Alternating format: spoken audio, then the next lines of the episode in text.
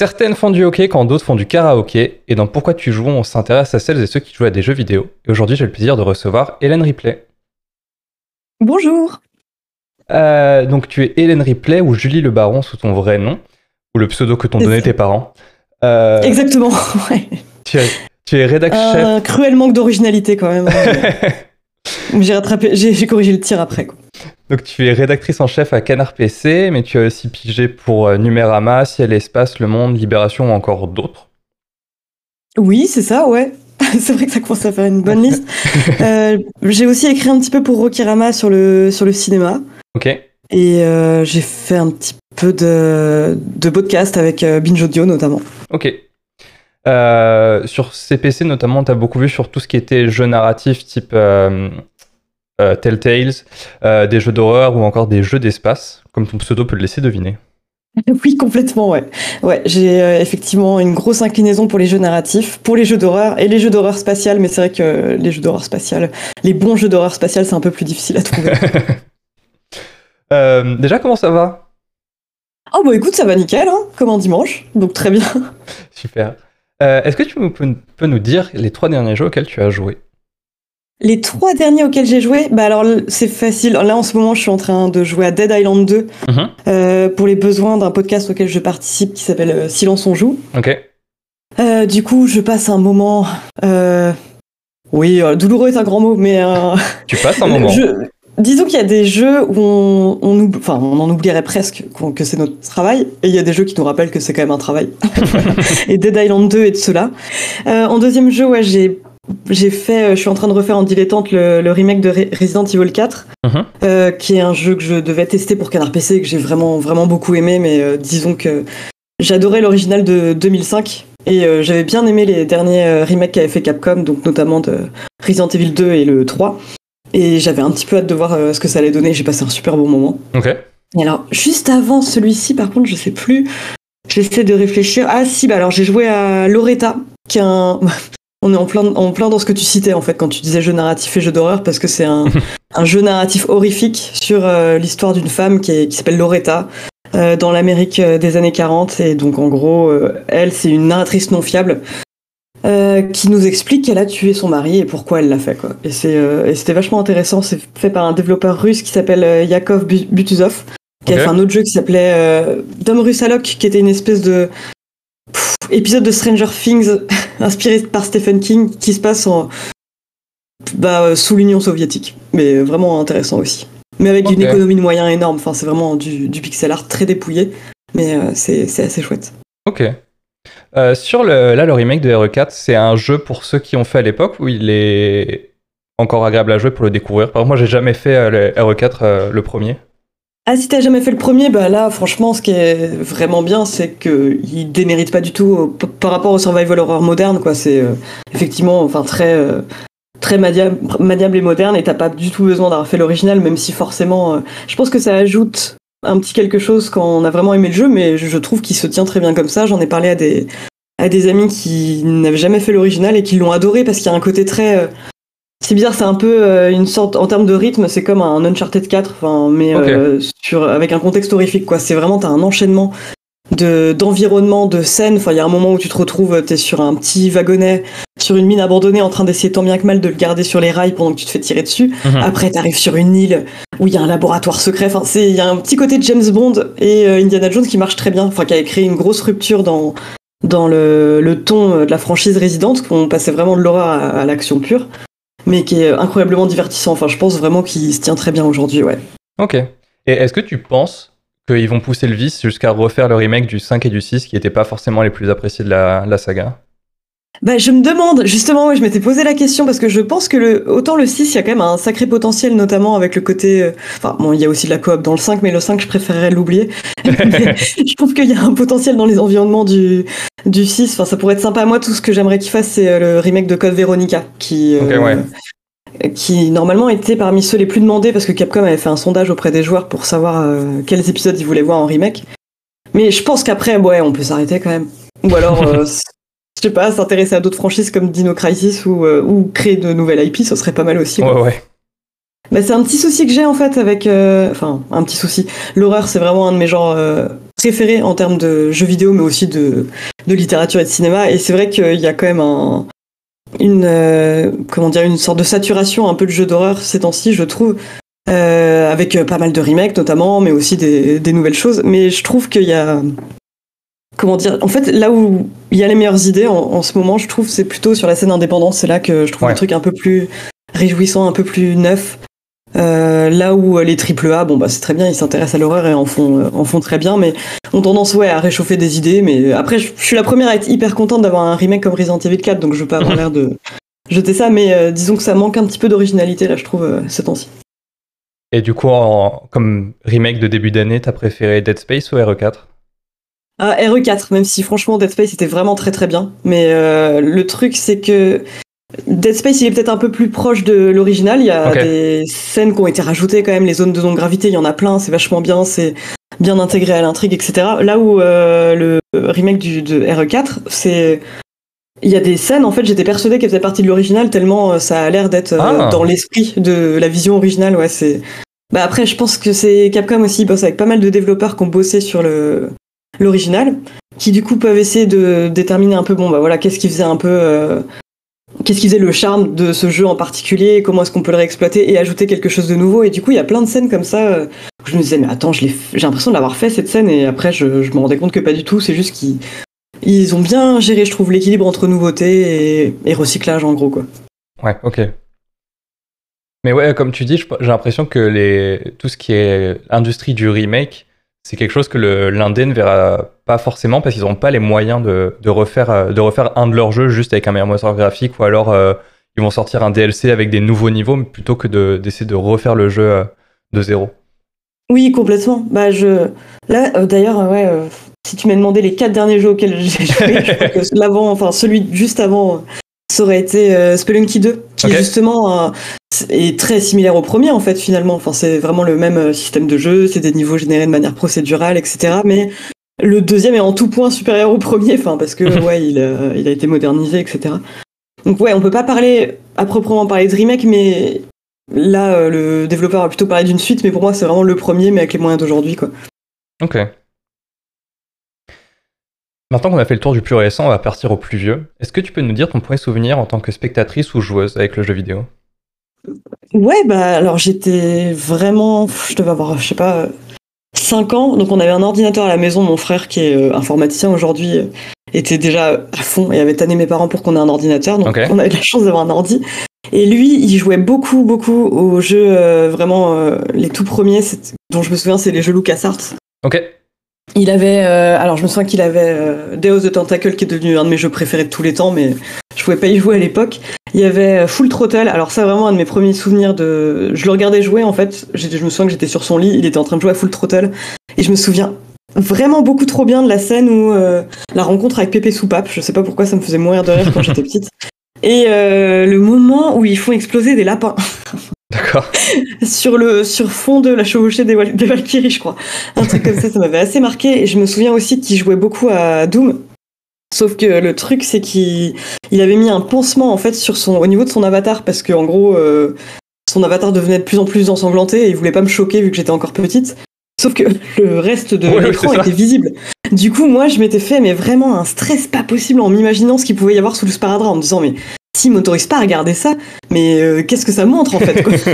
Du coup, je m'en suis fait tout un foin jusqu'à ce que je découvre que c'était juste euh, juste un petit avatar euh, qui ouais qui commence à avoir la gueule un peu tuméfiée quoi. Mhm. Et il y a mon père qui jouait pas mal, mais alors lui, il jouait vraiment enfin au jeu de la la suite Windows quoi, vraiment le solitaire, Freecell et compagnie. Et il jouait aussi à Oil Cap, qui était un jeu qui consistait à, je sais plus, enfin il fallait faire passer du pétrole, un truc comme ça, mais vraiment un truc euh, très basique. Mais euh, il jouait aussi pas mal à Prince of Persia. Et euh, ça, je me souviens l'avoir beaucoup, beaucoup regardé, et j'ai l'impression de connaître les niveaux par cœur, parce qu'au final, le, jeu est assez difficile quand même.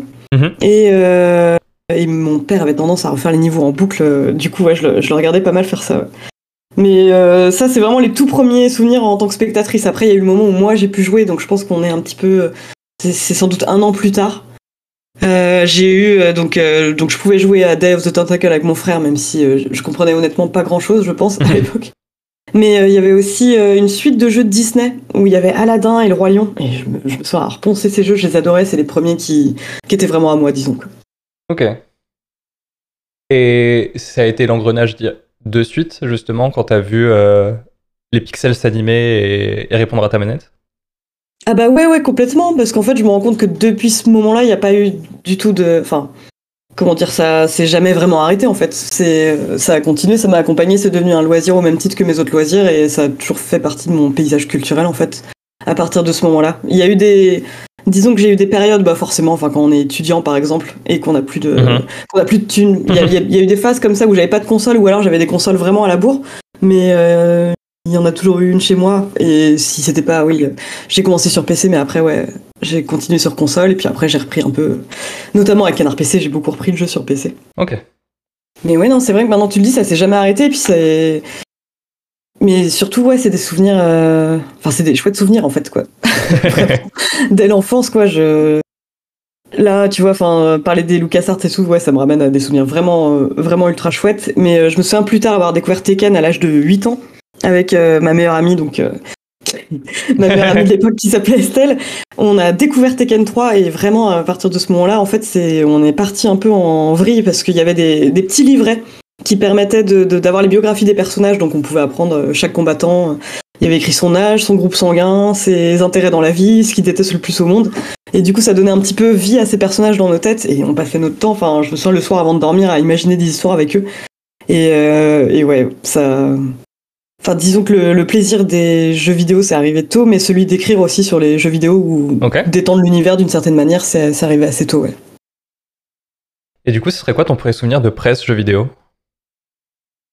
Ah, de presse jeux vidéo? Euh, Alors justement, c'est marrant parce que moi, je lisais pas vraiment de, de presse ultra spécialisée, à part si j'avais besoin d'une soluce. J'avais une grosse période euh, au collège. euh, sur Game Boy Color, je jouais beaucoup à Pokémon à l'époque. Et euh, ça m'arrivait ouais, d'acheter, je me souviens, un magazine qui s'appelait Kids Mania. Ok. Je sais pas si tu vois. Ah bah oui, non, remarque, au Québec, ça doit pas vraiment être connu, mais c'était vraiment un, un magazine qui paraissait presque spécialisé Pokémon, tellement toutes les couvertures c'était Pokémon, des posters, des goodies et tout. C'était, j'étais vraiment la, la cible parfaite pour ça. Et euh, du coup, je me souviens en fait euh, en avoir demandé un. J'étais partie en vacances d'été et je vais dans un kiosque d'une ville que je connais pas et je demande à la à la kiosquière si je peux avoir un Kids Mania et elle me sort un Kilt Mania. D'accord. Et genre, Skilt Mania, en fait, c'est un truc. euh, je crois qu'il existe encore ce magazine aujourd'hui, mais c'est un truc sur le matelassage, quoi. Enfin, Ouais. aucun rapport sur la couture et tout. Euh, du coup, j'avais la méga honte, j'étais là, j'osais pas lui dire euh, non, enfin, euh, je me barre sans rien en acheter, quoi. Du coup, j'ai, je lui ai demandé bah, un autre magazine de jeux, un magazine de jeux vidéo et elle m'a donné Joystick. Et c'était avant le, avant le rachat par Futur, donc c'est marrant, Ok. j'ai assez tôt lu les gens que j'allais côtoyer plus tard à Canard PC. Ah, c'est marrant. Euh, Est-ce que du coup tu pourrais nous parler un petit peu de ton travail de rédac chef? Comment ça se passe? Ouais, bien sûr. Euh, bah, comment ça se passe euh, Bon, ouais, vous remarquez, enfin, je sais pas trop comment euh, commencer à répondre à cette question. C'est euh, juste nous dire comment, euh, comment tu gères ta ligne éditoriale, comment tu gères la direction que prennent tes, tes journalistes? bah, après, faut dire que c'est assez particulier à, Canard PC. J'avais déjà été rédactrice en chef avant euh, pour euh, Vice France, Mhm. et ça n'a. Il n'y a pas beaucoup de rapports. enfin, je veux dire, le, le taf reste le même et euh, la, la- la fiche de poste reste la même et l'émission aussi, mais euh, disons qu'il y a un, un fonctionnement qui est très particulier dans le sens où euh, chaque rédacteur écrit plus ou moins sur. Enfin, on a tous une vision. On a tous des goûts à peu près différents, même Ouais. si on a aussi des, des points communs. Mais donc on va tous un peu écrire, couvrir chacun une certaine, soit une certaine niche, une spécialisation, les jeux sur lesquels on, on sait qu'on a une expérience parce que c'est les jeux qu'on préfère, euh, qu'on préfère faire. Euh, du coup, tout le monde écrit un petit peu sur euh, les, se propose un peu les sujets qu'il veut, et au final, enfin, je veux dire, le- là où un rédacteur en chef d'habitude choisit les sujets, etc.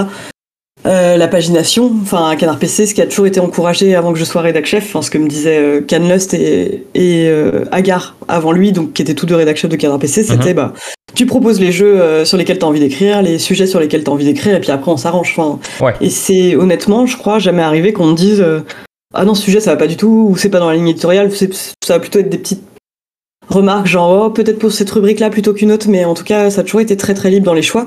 Et là bah en fait c'est euh, un peu toujours la, même chose quoi. On, fait une conférence de rédaction où chacun va dire euh, quels, sont les jeux qu'il a repérés euh, quel, sur quel sujet il veut écrire.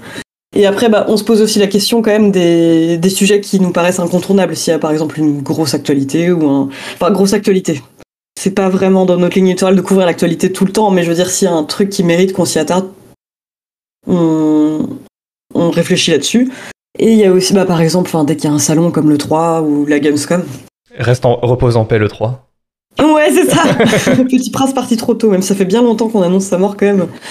Enfin, le on est un on général euh, d'après ce vidéo. Et euh, non, après, bah, il y a aussi, bah, par exemple, des gros jeux sur lesquels, euh, sur lesquels on peut se dire, bon, bah, le lectorat de Canard PC nous attend là-dessus. Par exemple, une grosse sortie PC ou. Et, et, ça arrive parfois, ouais, qu'on se dise, ah bah, il y a ce gros jeu, personne n'a envie de le faire, mais il faut le faire. il y a vraiment ce côté, bon, ça paraît, c'est un sacrifice bien moindre, mais de se dire, ah ouais, ok, celui-là, j'ai vraiment aucune envie de passer 20 heures dessus, mais je pense que ce serait intéressant d'avoir un texte de tel ou tel rédacteur dessus parce qu'il a une expertise sur ce type de jeu. Mais en gros, ouais, ça se passe euh, plus ou moins comme ça. Hein. On, se réunit euh, au moins une fois, une fois, par mois pour décider un peu des, jeux qu'on va traiter. Et puis après, bah, il y a tout ce qui se passe entre les deux, les choses qui n'étaient pas prévues, quoi. Les sorties surprises, les, euh, les, rachats surprises, enfin, comme ça. Est-ce qu'on peut parler de comment on note un jeu à Canard PC Parce que la note, c'est un, quelque chose d'assez sacré dans la presse jeux vidéo, même si c'est beaucoup controversé. Et comment ça se passe euh, dans ta rédaction? Bah là, pour le coup, c'est pareil, enfin dans le sens où euh, les rédacteurs, enfin, il n'y a pas vraiment de, comment dire. Je sais que Gamecult, par exemple, avait un guide très spécifique des notes, ce que chaque note mhm. signifie, ce qu'elle implique et tout, mais nous, on a aussi ce truc de de jouer un petit peu avec les notes parce que parfois c'est difficile à noter un jeu, d'autant plus qu'on le fait par rapport à son propre référentiel. C'est pas du tout euh, un, jeu auquel je pourrais mettre 9, ça pourrait être un 6 pour un autre de mes rédacteurs et, vice versa. Donc euh, c'est à l'appréciation du, du rédacteur, mais qui doit aussi s'assurer en quelque sorte d'être cohérent par rapport aux autres notes qu'il a pu mettre auparavant. Et c'est quand même de prendre en compte euh, vraiment tous les aspects d'un jeu, ce qu'il en attendait lui en particulier, mais mais ouais, c'est quand même de. C'est dur, enfin, de toute façon, on ne pourra jamais parler d'objectivité enfin, en, journée jeux vidéo et même en, en journaliste tout court, donc c'est une subjectivité complètement assumée finalement. Mais je pense que moi, en tant que lecteur, j'attends pas ce que le test soit subjectif. Euh, après, ça fait longtemps que, par exemple, je lis Canard PC, mais du coup, je connais le rédacteur, je sais les points de connivence que j'ai avec, et du coup, je vais comprendre sa note. C'est d'ailleurs une difficulté qui peut, enfin, ça peut être euh, difficile pour nous, par exemple, quand il y a des nouvelles personnes qui écrivent. Enfin, je me souviens moi-même quand j'ai commencé à écrire et, et Noël Malware qui arrive en même temps que moi a commencé, on, a commencé à écrire. On avait conscience que euh, on écrivait un test, mais que le lecteur pourrait pas du tout se projeter dans nos goûts parce qu'il nous connaissait pas encore. Et, euh, et là, bah, par exemple, on arrive aussi à une période où il y a des nouvelles personnes qui écrivent et je pense qu'il y a ce doute un peu pour les lecteurs. Donc c'est vrai qu'on essaye quand même de je me demande si on note pareil en fait quand on arrive à Canard PC et quand euh, ça fait 5 euh, ans qu'on y est par exemple. Enfin, où là on part du principe que euh, les... je pense qu'on s'efforce peut-être d'être plus objectif au tout début, je sais pas, mais c'est l'impression que j'ai un peu. Et est-ce qu'il t'arrive encore toi de lire de la presse autre que Canard PC, de jeux vidéo? Ah bah oui, oui, complètement, ouais. Je lis toujours J'y vais le mag, je lis aussi bah, pas mal la presse anglophone. Enfin, je, je, passe un peu Ouais, j'ai toujours un regard sur, euh, bah, sur ce que fait Edge, euh, sur des sites comme Rock Paper Shotgun, mhm. euh, Polygon, qui font des très bons longs formats aussi. J'aime bien aussi voir des médias généralistes s'attaquer à des longs formats sur le jeu vidéo. D'accord. Enfin, le, jeu vidéo, les univers virtuels, il y a certains des articles que j'ai vraiment beaucoup aimés viennent pas du tout de la presse spécialisée. Enfin, je pense à un essai de Leslie Jamison sur Second Life qui est hyper bien qui s'appelle, je crois, enfin, alors un titre un peu pompeux parce que c'est un essai. je crois que c'est les ruines d'une euh, civilisation oubliée, un truc comme ça, et donc c'est euh, un article de fond sur euh, des utilisateurs de Second Life, alors que Second Life a déjà été largement supplanté par les réseaux sociaux, Facebook en tête. Et c'est ultra intéressant, c'est vraiment, ouais, c'est très très long et ça a été publié par The Atlantic, qui n'est pas du tout spécialisé dans la question des jeux vidéo. Et euh, je crois que ça m'est venu. Enfin, j'aime beaucoup euh, parfois juste me dire bon bah quels sont les longs formats qui ont été faits sur le jeu vidéo, que ça vienne de la presse spécialisée ou non. Et, euh, ça peut être intéressant parce que bah, la presse généraliste ayant pas du tout les mêmes impératifs et la même volonté d'exhaustivité que la presse spécialisée, il peut y avoir des formats un peu intemporels et, vraiment intéressants. Oui, parce que je me souviens que même dans des trucs moins spécialisés, mais pour euh, enfants, souvent de trucs genre euh, Mickey Parade ou euh, Super Pixel Magazine, il y avait des tests de jeux vidéo. Mais du coup, ça doit être bizarre d'un journaliste de se dire, ok, ce jeu je le teste, comment je le vends à des enfants? Oui, c'est vrai. C'est vrai que tester pour la presse, euh, j'ai écrit un article récemment pour la première fois pour la presse jeunesse. C'était une chouette expérience, mais en gros c'était pour euh, Géo Ado, donc la déclinaison, la déclinaison pour ado de Géo. Et c'était un article sur les univers virtuels qui préfiguraient un peu du métavers. Alors dit comme ça, ça m'a fait un petit peu peur au début. Mais en gros, l'idée c'était d'expliquer que Mark Zuckerberg n'avait rien inventé avec son concept de métavers. Euh, qu'il existait déjà des univers virtuels qui faisaient office de lieu de rendez-vous, enfin de d'autres choses que euh, simplement jouer, enfin en, quelque sorte. Quoi. Et euh, du coup, ouais, j'avais fait un article un peu sur différents univers, bah, dont celui de GTA Online où il y a beaucoup de roleplay. Euh, Minecraft où il y a bah, aussi bah, beaucoup de, de création et, c'était intéressant mais c'est vrai que c'est bah, déjà tu te dis voilà je l'écris pour des personnes un peu plus jeunes en plus de ça c'est un ce sera dans le cadre d'un dossier de couverture qui se voudra critique envers le métavers mais qui donc du coup veut quand même être accessible aux enfants. C'est vrai que si on explique à des gosses, ouais, le métavers c'est horrible, enfin, c'est des réunions de travail avec des avatars, enfin, qui ont envie de ça Donc, faut trouver une autre manière de, de présenter les choses, mais, euh, mais euh, moi j'ai trouvé ça vraiment intéressant comme exercice. Mais c'est euh, la première fois que je le faisais en tout cas. Mais c'est vrai que je me souviens aussi petite quand je disais, bah, notamment journal de Mickey, il y avait des, des articles sur le jeu vidéo qui étaient vraiment plutôt pas mal. Et Picsou Magazine, ouais, tu l'as dit, ouais, le faisait très bien aussi. Mais, et du coup, pour en revenir à la note, est-ce que. Ah oui, pardon, excuse-moi, j'ai complètement digressé. non, non, on a bien fait. Attends-toi à ça souvent.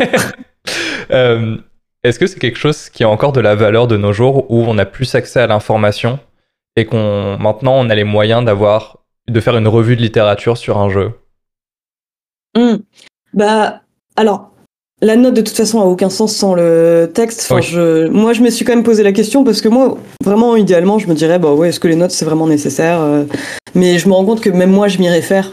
Euh, mhm. Quand, par exemple, oui, je veux me renseigner sur un film, je regardais sur Rotten ou, euh, ou des trucs comme ça. Et pourtant, mais j'ai, je trouve aussi qu'on a tendance parfois à réduire un texte à sa note, enfin dire bon bah voilà, il a mis 6 ou un truc comme ça et partir de principe qu'il n'y a pas eu d'argument derrière alors que le texte est là pour ça. Donc en général, ouais, enfin, je, trouve ça dommage l'ampleur que prend la note et notamment quand on voit des systèmes comme celui de Metacritic qui sont assez euh, désastreux pour les développeurs, dont certaines primes peuvent dépendre de la note. Enfin, c'est donc, euh, mais je sais que euh, bon, bah, ça fait partie intégrante du, du journalisme vidéoludique. que les lecteurs sont, enfin, veulent, veulent, quand même un accès à la note. Ça permet quand même d'offrir une certaine forme de synthèse. Donc, je comprends tout à fait l'intérêt de la note.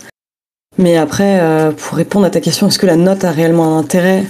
Alors qu'on accède à l'information, bah, je pense juste que c'est dans une optique de synthèse, en fait, quand on se dit, bon, bah, j'ai peut-être pas le temps de voir euh, tous les points positifs d'un jeu ou non dans, cette surcharge d'informations qu'on a aujourd'hui, et se dire, ok, il me faut un indicatif hyper simple pour savoir si ce jeu vaut mon argent ou mon temps, quoi. Ce serait marrant d'essayer de faire, euh, de lire un article sans regarder la note et essayer de deviner, la, euh, de, de, de juste se fier au texte pour deviner la note qui est faite et si la personne a vraiment aimé le jeu ou pas.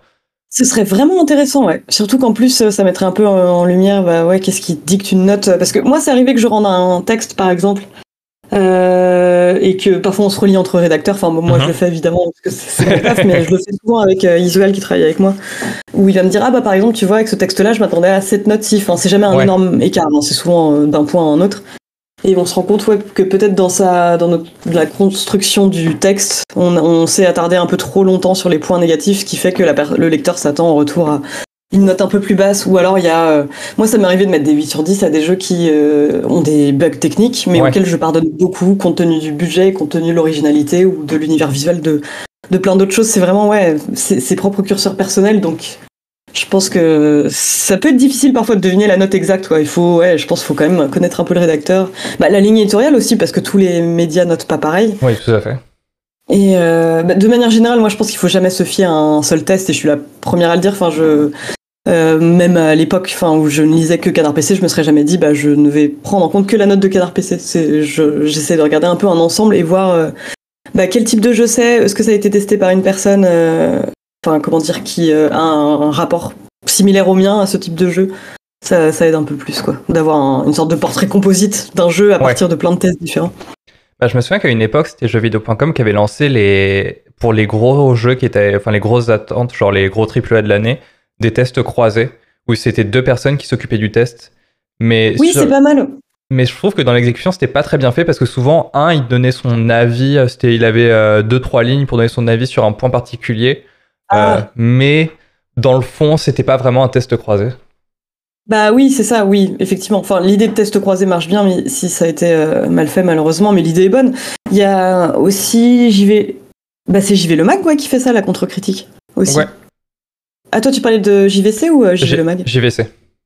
Ah, et ben ouais, JV Le Mag, ils font la même chose, ouais. Ils vont avoir un test qui prend une place euh, normale, disons, et un petit encadré avec une contre-critique. Mais c'est vrai que la contre-critique, ça tarde jamais aussi longuement que le test en lui-même, donc quelque part, enfin, il y a une sorte de hiérarchisation en Mhm. fait de, de la critique qui est euh, perçue comme euh, canon de la marketing. Je sais pas comment dire, mais c'est vrai que j'avais vu. euh, bah, c'est un peu hérité aussi de la presse cinéma qui fait ça aussi beaucoup, une critique et une contre-critique. Mais c'est vrai que ce qui serait intéressant, c'est d'avoir deux textes d'exactement même, qui ont exactement la même place au sein du magazine en fait, Hmm. plutôt que bah, avoir.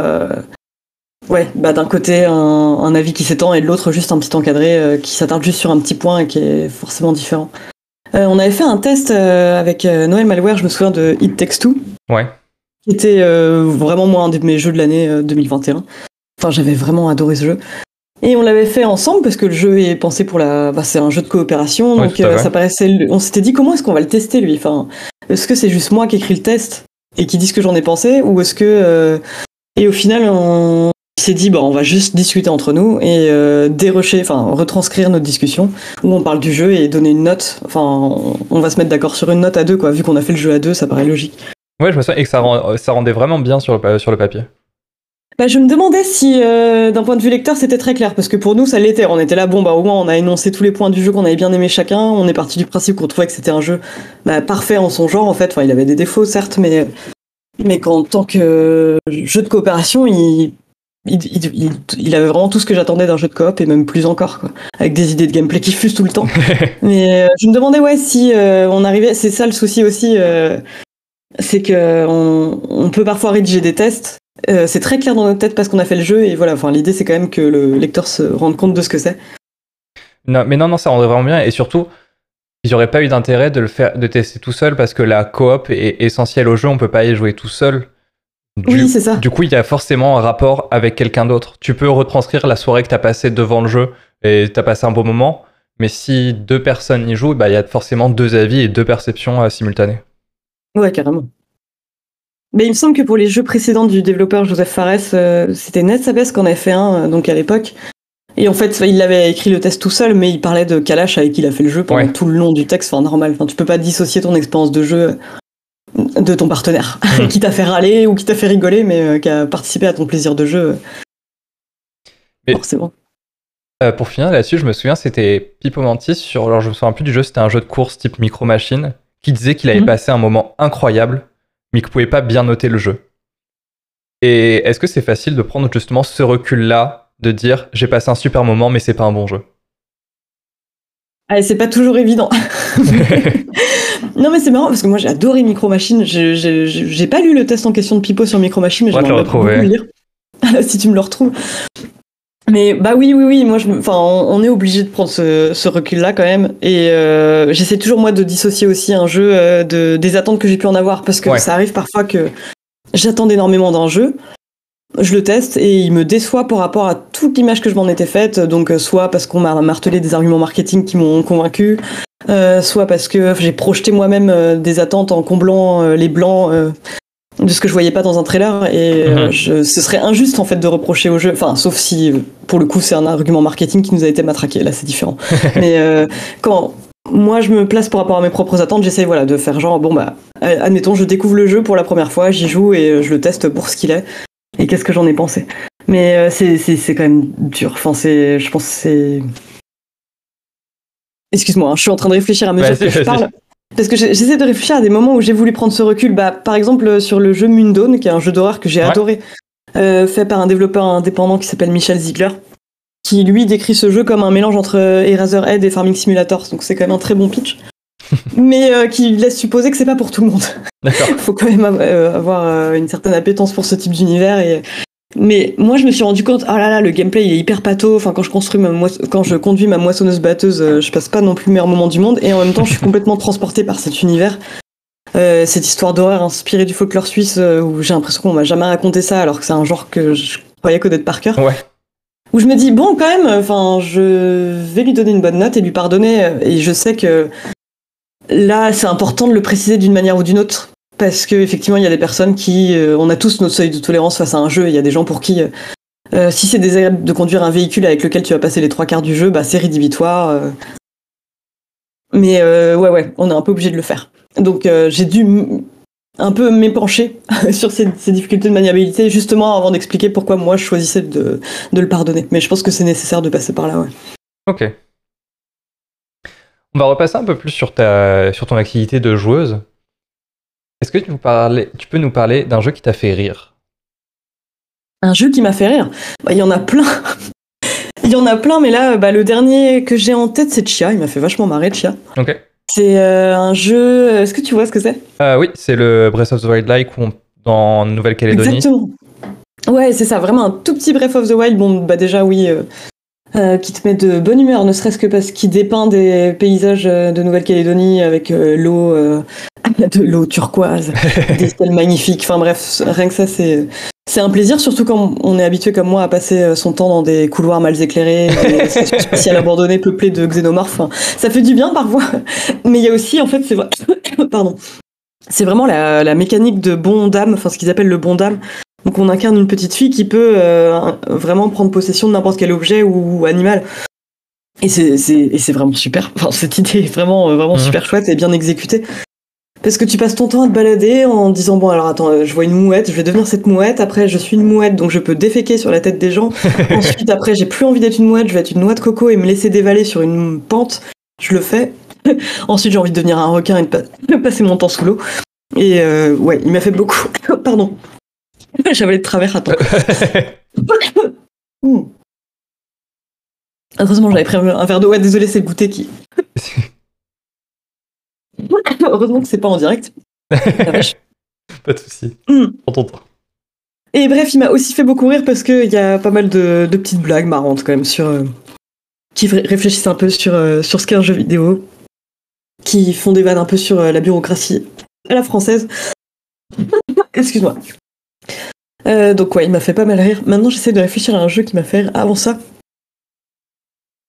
Bah, Spelunky 2, Spelunky 2, justement, je t'en parlais tout à l'heure, mais c'est vraiment un jeu qui me fait trop rire.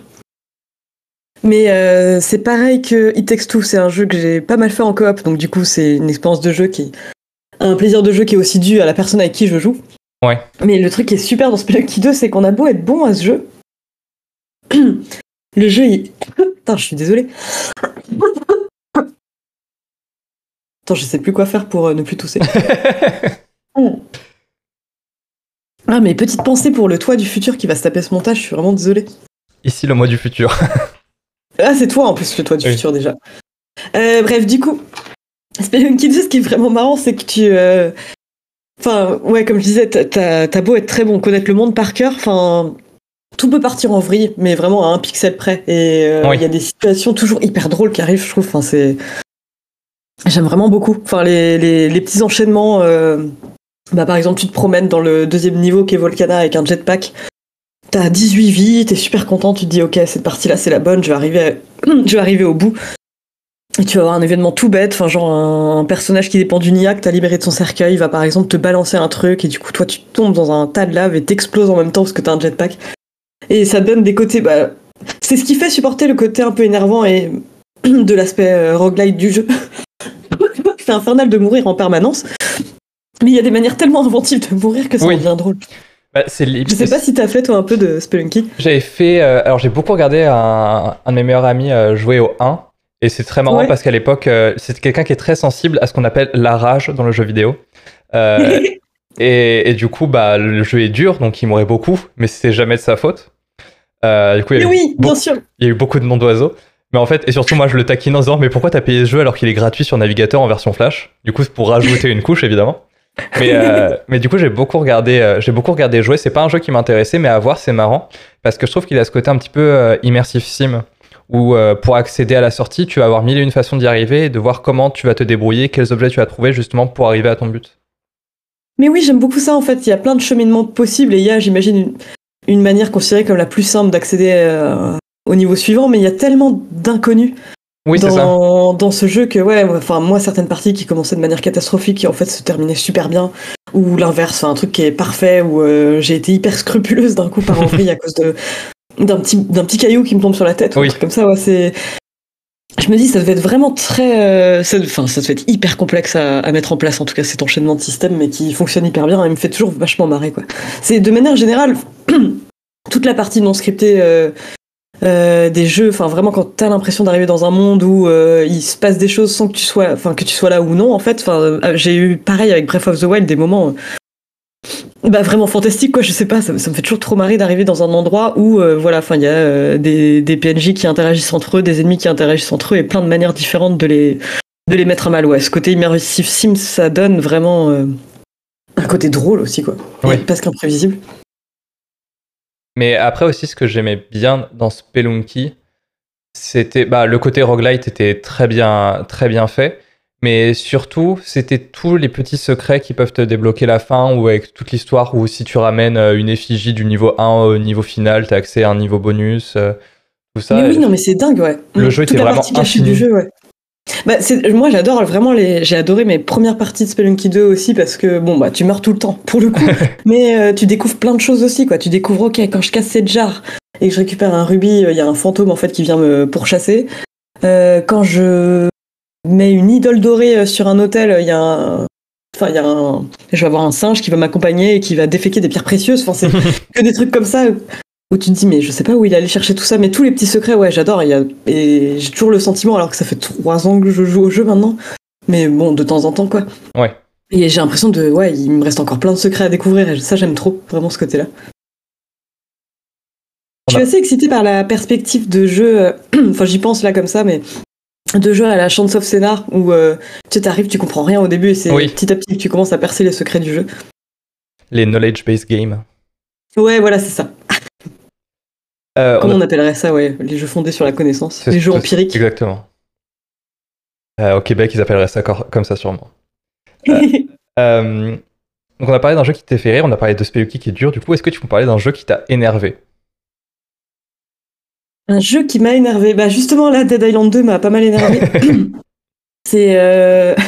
non mais parce qu'en fait en gros euh, non moi je trouve que c'est un jeu qui pourrait être euh, très très bien vraiment enfin d'ailleurs je me suis je me suis pas trop étendu en début d'émission mais ça pourrait être chouette enfin je veux dire l'idée euh, déjà de se retrouver donc euh, à Los Angeles dans un décor euh, ultra euh, idyllique et paradisiaque alors qu'il y a une invasion de zombies c'est Mhm. c'est pas mal le fait que ça se déroule à Hollywood ça donne lieu à pas mal de choses intéressantes enfin on côtoie un PNJ par exemple qui est une star et qui est persuadé que voilà, il y a beau avoir une invasion zombie, elle est une star et elle bénéficie d'un statut particulier. Ouais. Euh, Il y a des scènes en fait où on va carrément pouvoir se battre contre des zombies, mais sur des plateaux euh, de tournage de films de genre, donc ça donne un côté vraiment vraiment chouette. Mais ce qui m'a un peu énervé, moi, c'est le côté bah, la, la prise en main et pas- enfin c'est assez répétitif quand même au début quoi. C'est vraiment bon bah voilà, tu ramasses un tu ramasses une planche de bois et puis tu tues les zombies et je sais pas, il y a- j'a- j'avais alors que j'adore buter des zombies en général, je viens de passer euh, 20 heures à le faire sur Resident Evil 4, mais le feeling est complètement différent sur euh, sur ce jeu-là, les ennemis un peu moins j'avais un peu plus l'impression de les voir se répéter, c'était un peu moins inventif leur j'ai vraiment l'impression juste qu'ils se contentaient d'avancer vers moi euh, prêts à être tués là où euh, ceux de Resident euh, disposaient d'un arsenal un peu différent enfin de là j'avais quand même moins de variété là-dedans. Et, il m'a vachement énervé parce qu'il y a une scène en particulier où je, donc je démarrais avec quelque chose comme trois armes, j'avais trois armes dans mon inventaire. Il y a des espèces de bidons d'essence, bref, je, me, je vois une horde de zombies à défoncer, je me dis ok très bien, je balance le bidon d'essence. Sauf que bon, je suis morte après coup et quand j'ai respawn, les bidons d'essence avaient disparu. Et en fait, euh, à chaque fois que je refaisais la partie et que je mourais, je perdais toutes les armes que j'avais utilisées. Et du coup, euh, je me suis retrouvée juste avec mes poings face à 40 zombies. Et là, le jeu m'a vraiment énervé, je t'avoue. Ok. Je me suis dit, mais je suis pas venue ici pour souffrir. Je suis venue ici pour trouver des zombies sous le soleil et rigoler. Et, Ça, c'est un énervement. Mais est-ce que t'en attendais, euh, t'avais fait le 1 et du coup t'attendais le 2 Ou c'est juste tu l'as fait parce que euh, il était sorti et que t'aimais les zombies? Mais pas du tout, en plus, ouais, j'ai même pas fait le premier. Euh, je l'avais pas à l'époque. Non, c'est vraiment parce que. Bah, après, j'aime bien, j'aime bien les jeux avec des zombies, mais c'est vrai que j'aime surtout les, les jeux d'horreur, et là, on est plus dans de l'action. Mhm. Et euh, il y a un côté un peu. euh, Je sais pas, je trouvais que la direction artistique. Enfin, l'idée que ce soit au soleil, en tout cas, me, suffisait, me semblait suffisamment originale. Et après, ouais, pour le reste, je découvrais, euh, je découvrais tout, quoi. Ok. Donc j'avais pas spécialement d'attente ouais, par rapport à celui-ci. Bon, je savais qu'il avait une histoire un peu tumultueuse avec trois studios quand même Ouais, ouais. pour son développement. Il, euh, il a voyagé le jeu. Ouais, c'est clair. Hum, Est-ce que tu pourrais tu nous parler justement de ton amour pour euh, le cinéma, la littérature Est-ce que pour toi, il y a un jeu qui serait inadaptable sur un autre support? C'est intéressant ça. c'est vachement intéressant. Euh, alors pour euh, le cinéma et la littérature, ben, en fait, ça arrivait un peu en même temps que le jeu vidéo. hein. C'était vraiment euh, lié. C'est qu'à la fois mon frère et mon frère qui jouait beaucoup aux jeux vidéo et ma sœur regardait beaucoup de films et les deux, enfin les deux regardaient beaucoup de films. Donc j'ai quand même grandi, ouais, en, j'ai l'impression, ouais, en matant des films tout le temps, tout le temps. Ok. Et hmm. Mais c'est marrant parce que pour le coup, ma sœur s'est euh, jamais trop intéressée aux jeux vidéo. C'est quelque chose que j'avais en commun avec mon frère, mais on se retrouvait souvent, euh, par contre, à regarder des films ensemble et à parler un petit peu euh, de ce que nous nous semblait hériter du du jeu vidéo dans, dans le cinéma et vice versa. Et ma sœur s'y intéressait aussi. Enfin, en tout cas, j'ai l'impression qu'elle voyait le jeu vidéo comme une forme narrative intéressante, juste qu'elle maîtrisait pas parce que tu sais, c'est pas pour moi, mais. Mhm. Et pour, euh, bah pour la littérature, non, mais c'est pas rien. Je crois que c'est.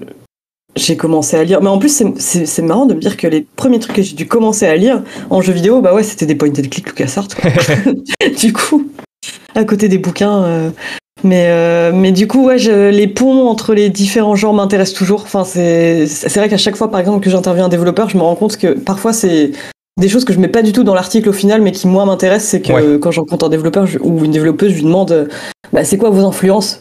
Hors jeu vidéo et d'ailleurs euh, dans le jeu vidéo aussi mais je suis curieuse et c'est vrai qu'on se rend je me rends compte qu'à la source de beaucoup de de jeux vidéo que j'adore bah il y a des, des bouquins et des bouquins que j'adore et c'est toujours intéressant. Bah par exemple Silent Hill 2 qui est un de mes jeux vidéo préférés si ce n'est mon jeu vidéo préféré quand je lisais un petit peu sur ce qui les avait inspirés bon bah oui il va y avoir des jeux vidéo forcément. Enfin l'idée à la base c'était de faire un concurrent à, à Resident Evil de la part de Konami donc il y a forcément un côté miroir et des influences euh, dans le jeu vidéo mais euh, les premiers exemples qu'il cite en, en source d'inspiration, c'est Crime et Châtiment de Dostoïevski et euh, les films de David Lynch, quoi. Ou même euh, Twin Peaks en général, et puis ouais, les, les films de Lynch. Et c'est vrai que c'est toujours intéressant un petit peu de voir, ouais, enfin, qu'est-ce qui vous a inspiré. Parfois, il y a des choses, on voit tout à fait l'esprit, en fait. Et bah, Silent Hill 2, pour le coup, oui, je vois la, l'affiliation est assez évidente quand tu vois les, les thèmes. Ah oui, et puis il y a l'échelle de Jacob aussi, bien sûr, qui est cité comme, euh, comme, un, comme Ouais. influence. Et, et j'aime toujours faire ça, enfin, j'aime bien, c'est, c'est toujours intéressant d'avoir un accès un peu à l'imaginaire des, des gens créatifs de l'industrie du jeu vidéo, donc les développeurs, et de savoir un peu, ouais, qu'est-ce qu'il y a, qu'est-ce qu'ils avaient en tête au moment de concevoir un jeu.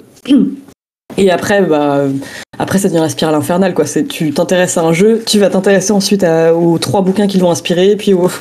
Mais euh, j'aime bien faire euh, un pont d'un genre à l'autre comme ça, en voyant euh, comment ils s'influencent mutuellement.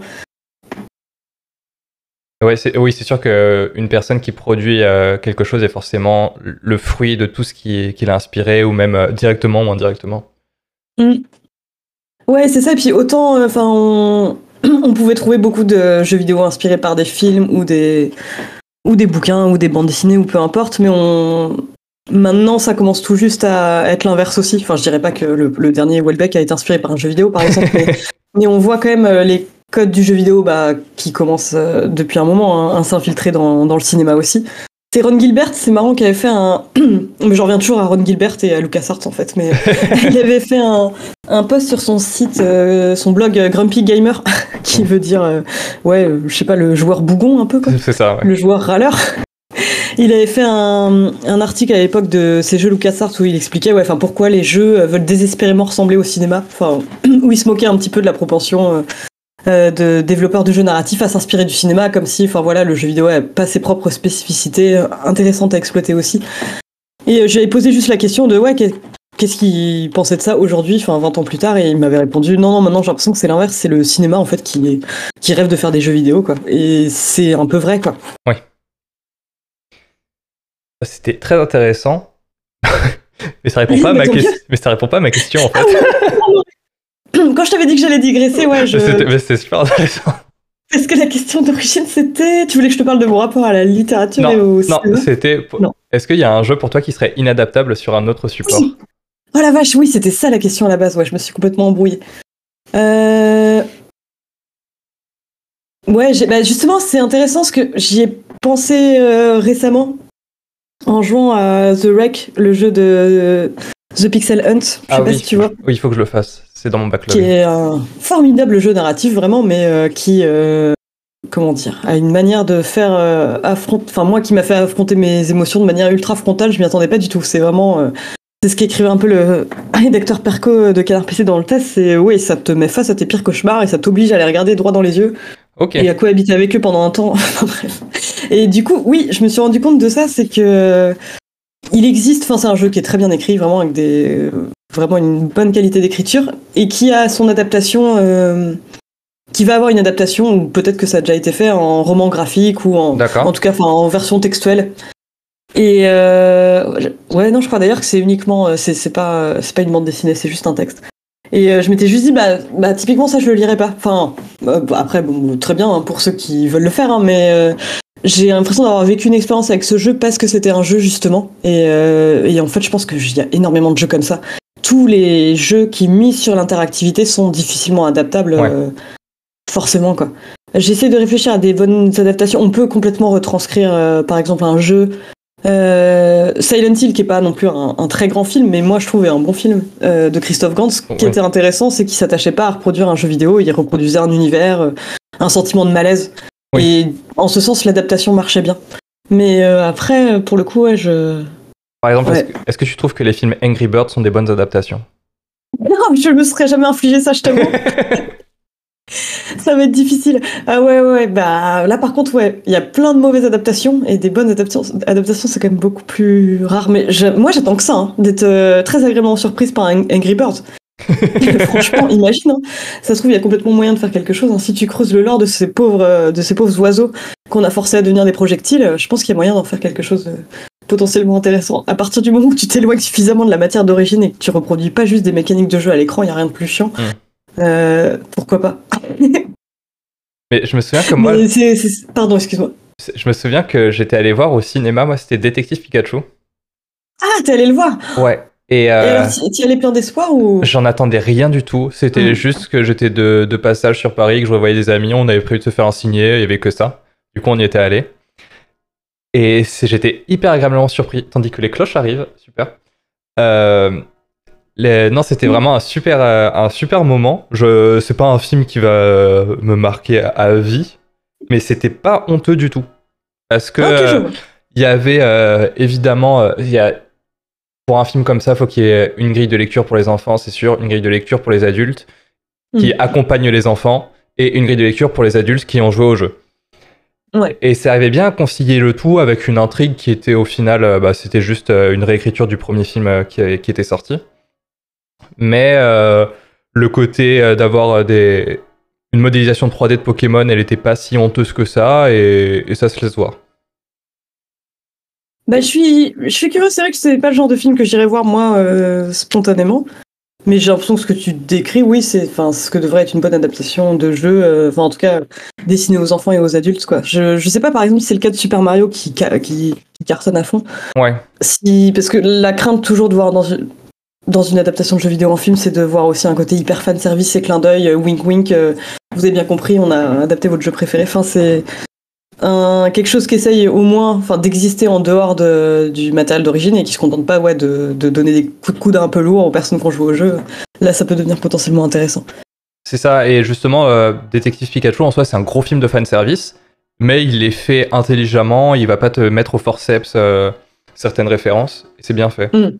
Et je sais que ça m'avait fait ça, euh, mais après, ça c'est parce que je suis un gros nerd, mais dans les, le jeu Jedi Fallen Order, où justement, t'as Ouais. plein de petits détails de si t'aimes Star Wars, bah, tu, vas, tu vas tout de suite tiquer, même si t'as juste vu les, la première ou la, ou la seconde euh, trilogie.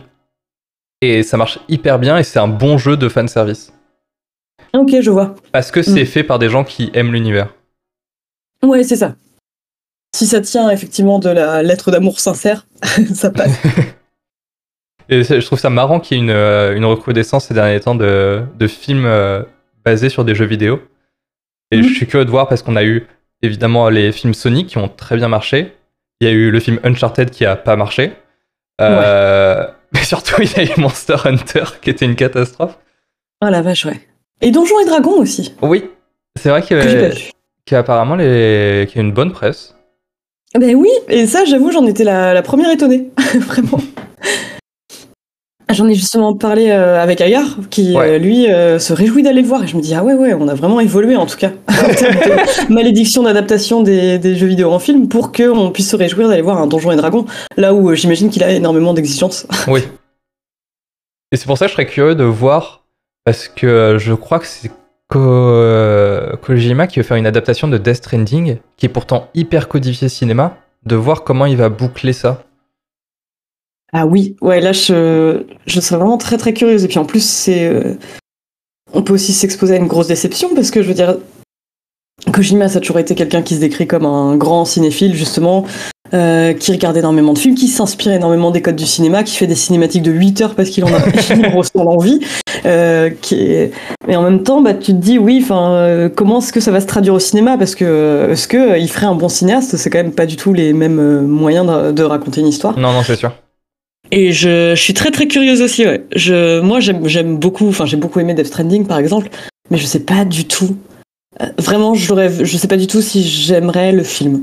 enfin, c'est. Et après, je dis ça, mais j'ai tendance à être un peu rabat-joie, enfin, vraiment à douter. Mais par exemple, pour le cas de Last of Us, tu vois, c'est Ouais. un, un jeu que j'aime vraiment beaucoup. J'ai adoré euh, à sa sortie. Et quand je, quand j'ai appris qu'il allait sortir en série, j'étais un peu là, ouais. Enfin, est-ce que c'est vraiment nécessaire?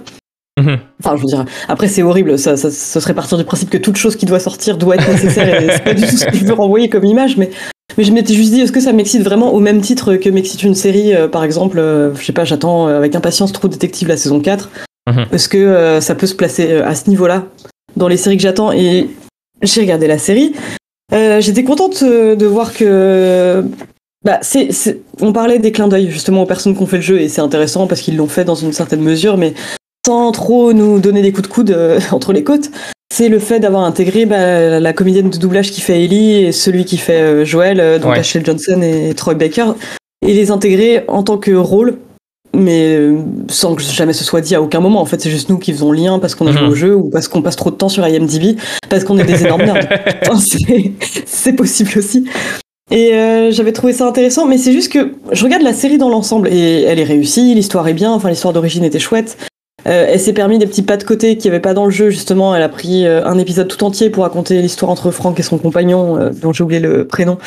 Euh, c'est intéressant et en même temps, bah voilà, je peux pas m'empêcher de, de me dire, bon, bah c'est- une bonne adaptation, mais ça reste une série, comment dire, je la mets pas au même niveau que d'autres séries que j'attends avec impatience, quoi, disons. Alors que j'attends que ça, vraiment, qu'on me fasse une série où je me dis c'est encore mieux que le jeu, etc. Mais il y a cette espèce de hiérarchisation euh, euh, volontaire qui se fait dans ma tête et je sais pas pourquoi. Enfin, Oui. quand bien même euh, la série, la série est bien, hein. c'est juste que j'avais passé un tellement bon moment, j'avais l'impression qu'on me racontait exactement la même histoire qu'en 2013, avec exactement la, la même photographie, donc avec des super acteurs, etc. Tout était très bien fait, rendait hommage à la série, reprenait son histoire, enfin, cochait toutes les cases et en même temps, voilà, ça reste une série que je pense euh, que je vais oublier assez rapidement. Ah ouais, à ce point?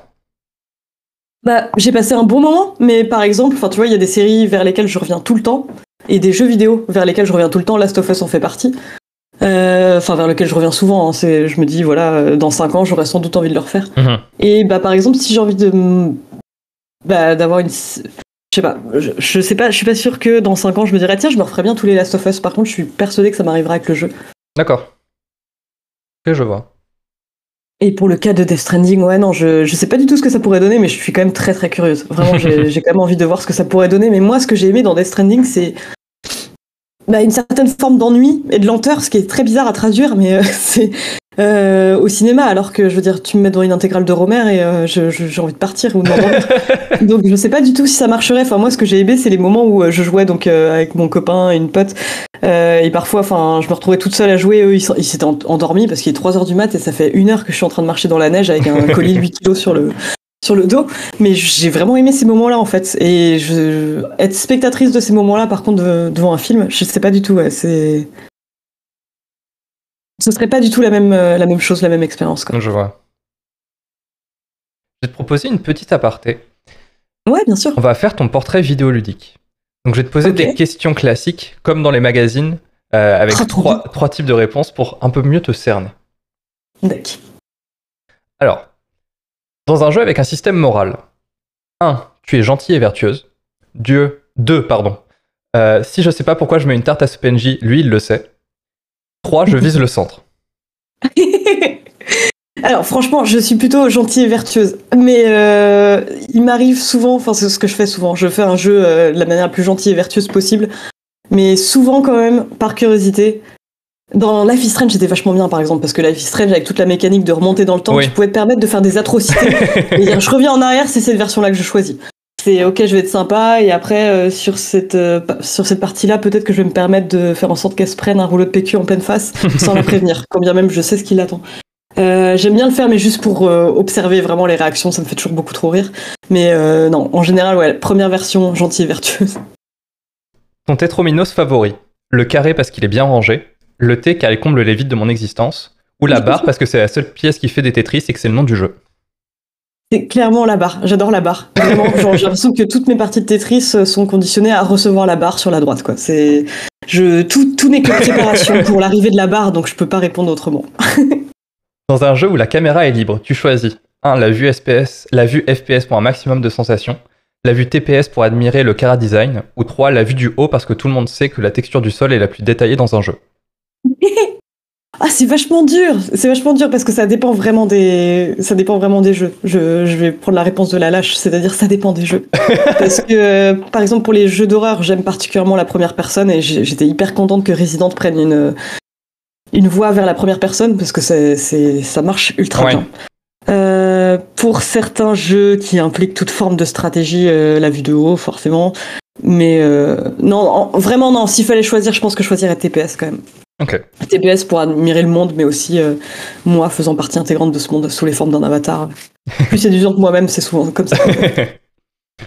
Quand un nouveau jeu sort, 1. Je l'achète Day One, après tout 80 euros c'est pas si cher que ça. 2. Vivement dans 3 ans que je le trouve dans un bac à solde. 3. J'attends l'excellent test de Canard PC pour me décider. Oh, oh là là. Je pense qu'il faudrait vraiment euh, que je réponde la, la réponse 3.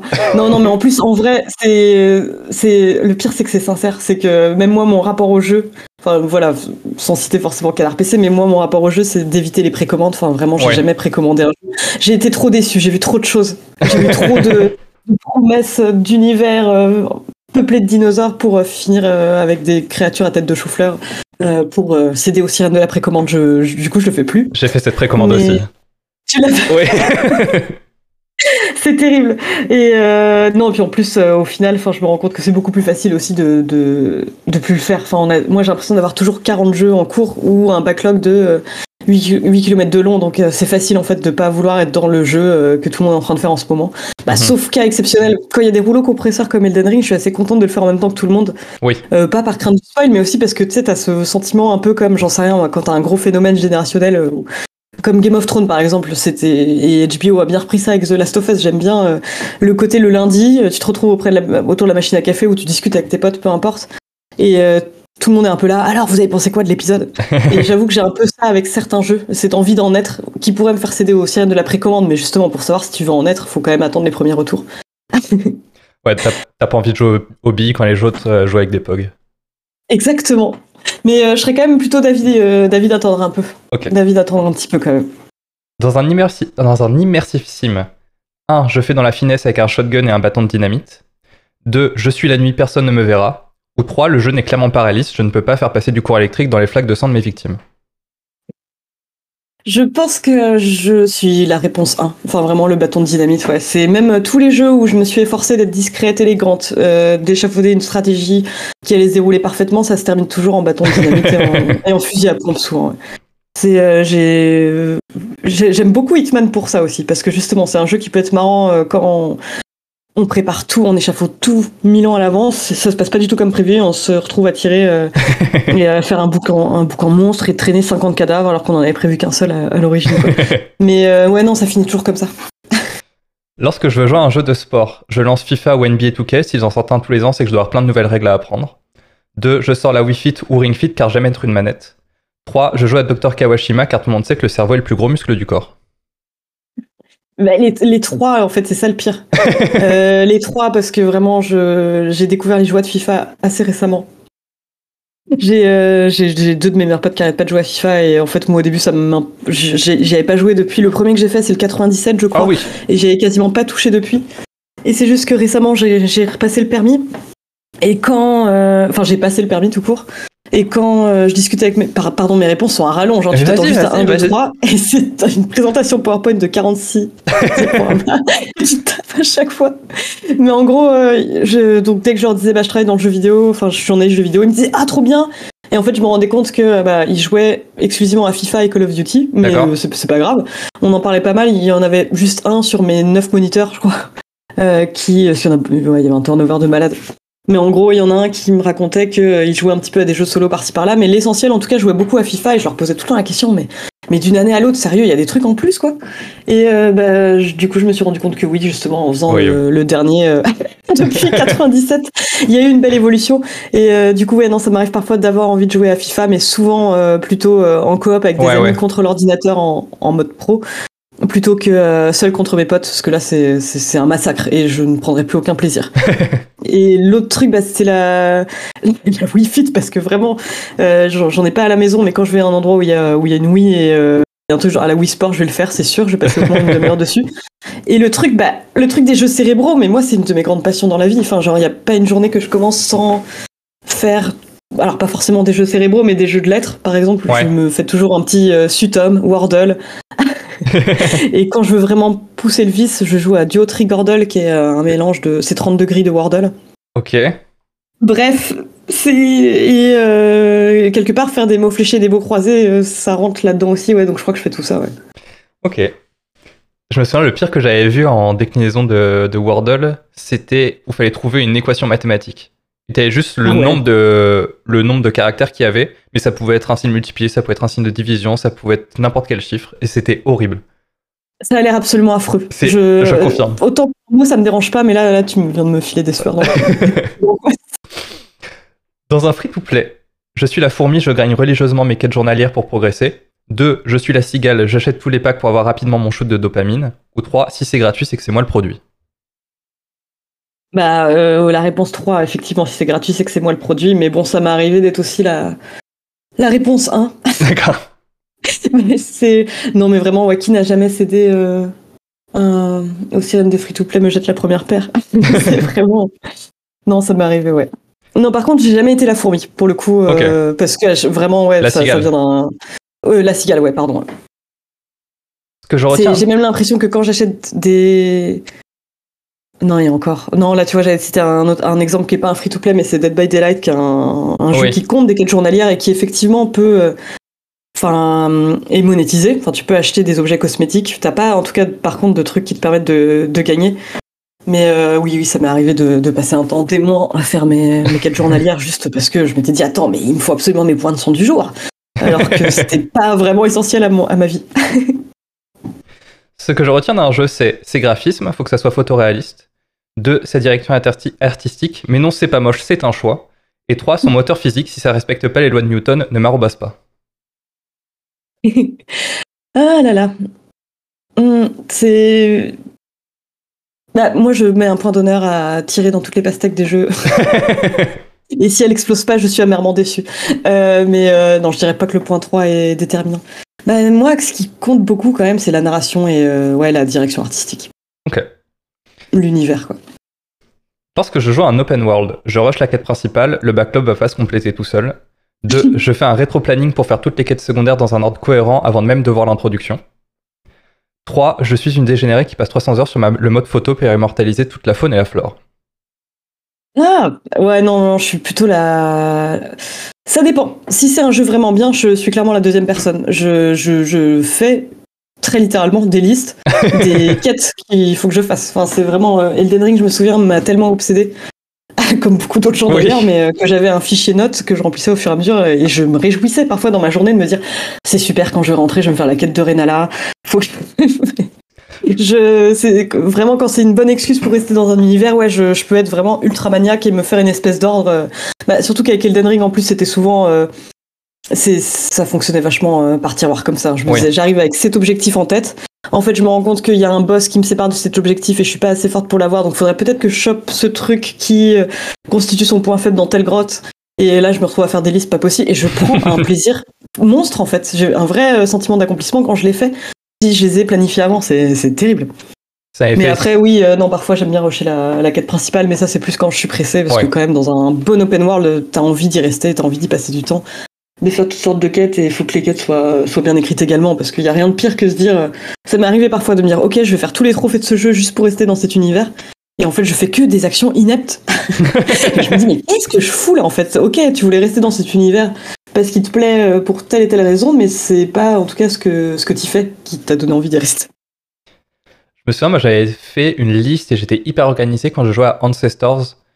Ah euh, le jeu de ouais pour retenir toutes les combinaisons pour me soigner pour euh, soigner une brûlure soigner une contusion etc et je trouvais que ça marchait hyper bien et de s'organiser pour savoir quoi faire et comment réagir bah je trouve que ça fait partie du plaisir de jeu quelque part. Enfin, j'ai une affection toujours pour les jeux qui nécessitent par exemple d'avoir un carnet de notes. Oui. Après, moi j'ai tendance à être zélé du carnet de notes. Enfin, bah après, c'est le taf qui veut ça aussi. C'est que souvent quand on joue à un jeu qu'on doit tester, on prend des notes, etc. Mais, mais j'ai quand même, euh, par exemple, Return of the Obra j'ai beaucoup aimé euh, l'idée de noter tout dans mon carnet, de m'y plonger après. Enfin, tout le côté. En dehors du jeu me plaît aussi. Et ouais, parfois ça passe par planifier des quêtes annexes dans, dans Elden Ring. Enfin, le jeu a pas besoin que je fasse ça. Euh, mais euh, moi, ça contribue à mon plaisir de jeu en fait. Dernière question. Ta manette de prédilection La manette type PlayStation, l'élégance des sticks asymétriques, euh, des sticks symétriques, pardon. 2. La manette Xbox, la déconstruction brutaliste des sticks opposés. Ou alors 3. Le combo Kinect Wii Fit, car encore une fois, jamais être une manette. moi, pour moi, c'est la, la DualSense. Ok. Et la, et bah, la manette PlayStation avant elle. Ouais, franchement, je. Mais ça, je pense que c'est plus une question d'habitude. C'est que. Vu que quand je jouais sur PC, c'était quand même. Je jouais à beaucoup de point and click, j'ai pas non plus développé un amour profond du clavier souris. Et euh, j'ai grandi essentiellement ouais, sur, sur PlayStation. Et vraiment, pour moi, c'est la manette euh, qui rentre le mieux dans mes mains. quoi. Celle de la Xbox me fait mal aux mains. Et puis, parlons-en du retour haptique de la DualSense. Non, non, mais vraiment, j'aime, j'ai, une passion démesurée pour cette dernière manette, je sais pas pourquoi. J'ai jamais. Si, je crois que j'ai prise en main une fois. Je crois que j'ai fait Astro's Playroom. Ah oui, mais en plus, le truc qui est censé être une démo un peu technique de la manette. Mm. Mais elle m'a pas plus marqué que ça. Mais je serais curieux de. J'ai fait. Euh, j'ai fait Returnal avec euh, une manette de PS4 sur PC. Ah oui. Mais je serais curieux de faire justement avec la manette de, PS5 pour voir euh, ce que ça donne euh, le retour haptique des armes. Ouais, parce que, alors justement, ouais, euh, je, te dis tout le bien de la fonctionnalité de la DualSense, mais en fait, non, enfin, on s'en fiche, dans la plupart des jeux, ça sert pas à grand chose en vrai. Mais dans un cas comme Returnal, c'était intéressant parce que t'avais tellement d'informations qui s'affichaient à l'écran que t'avais besoin de les mhm. hiérarchiser.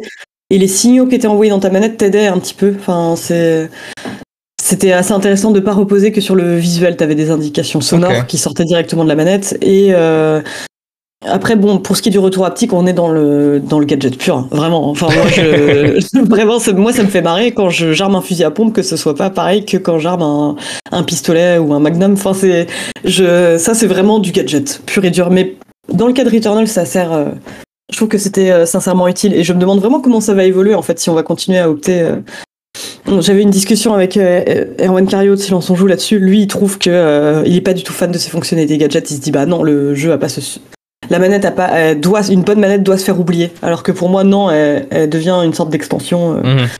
de nous.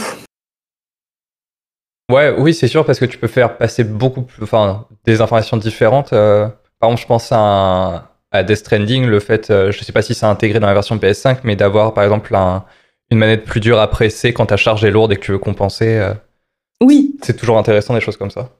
Bah, et c'était intéressant aussi, et c'était, il y avait un côté hyper Cronenberg à ça, c'était euh, le fait que le bébé que tu portes avec toi tout le temps, quand il pleure, le son sort de la manette, et je sais pas, ça donne une espèce d'effet de distance un peu, euh, un peu particulier, mais qui marchait vachement bien. Enfin, moi, je trouve que ça, ça avait un côté bon très horrifique quand même, mais Death Stranding, c'était intéressant parce que je crois que j'avais écrit ça dans mon test que j'avais développé un instinct maternel pour ma DualShock à l'époque.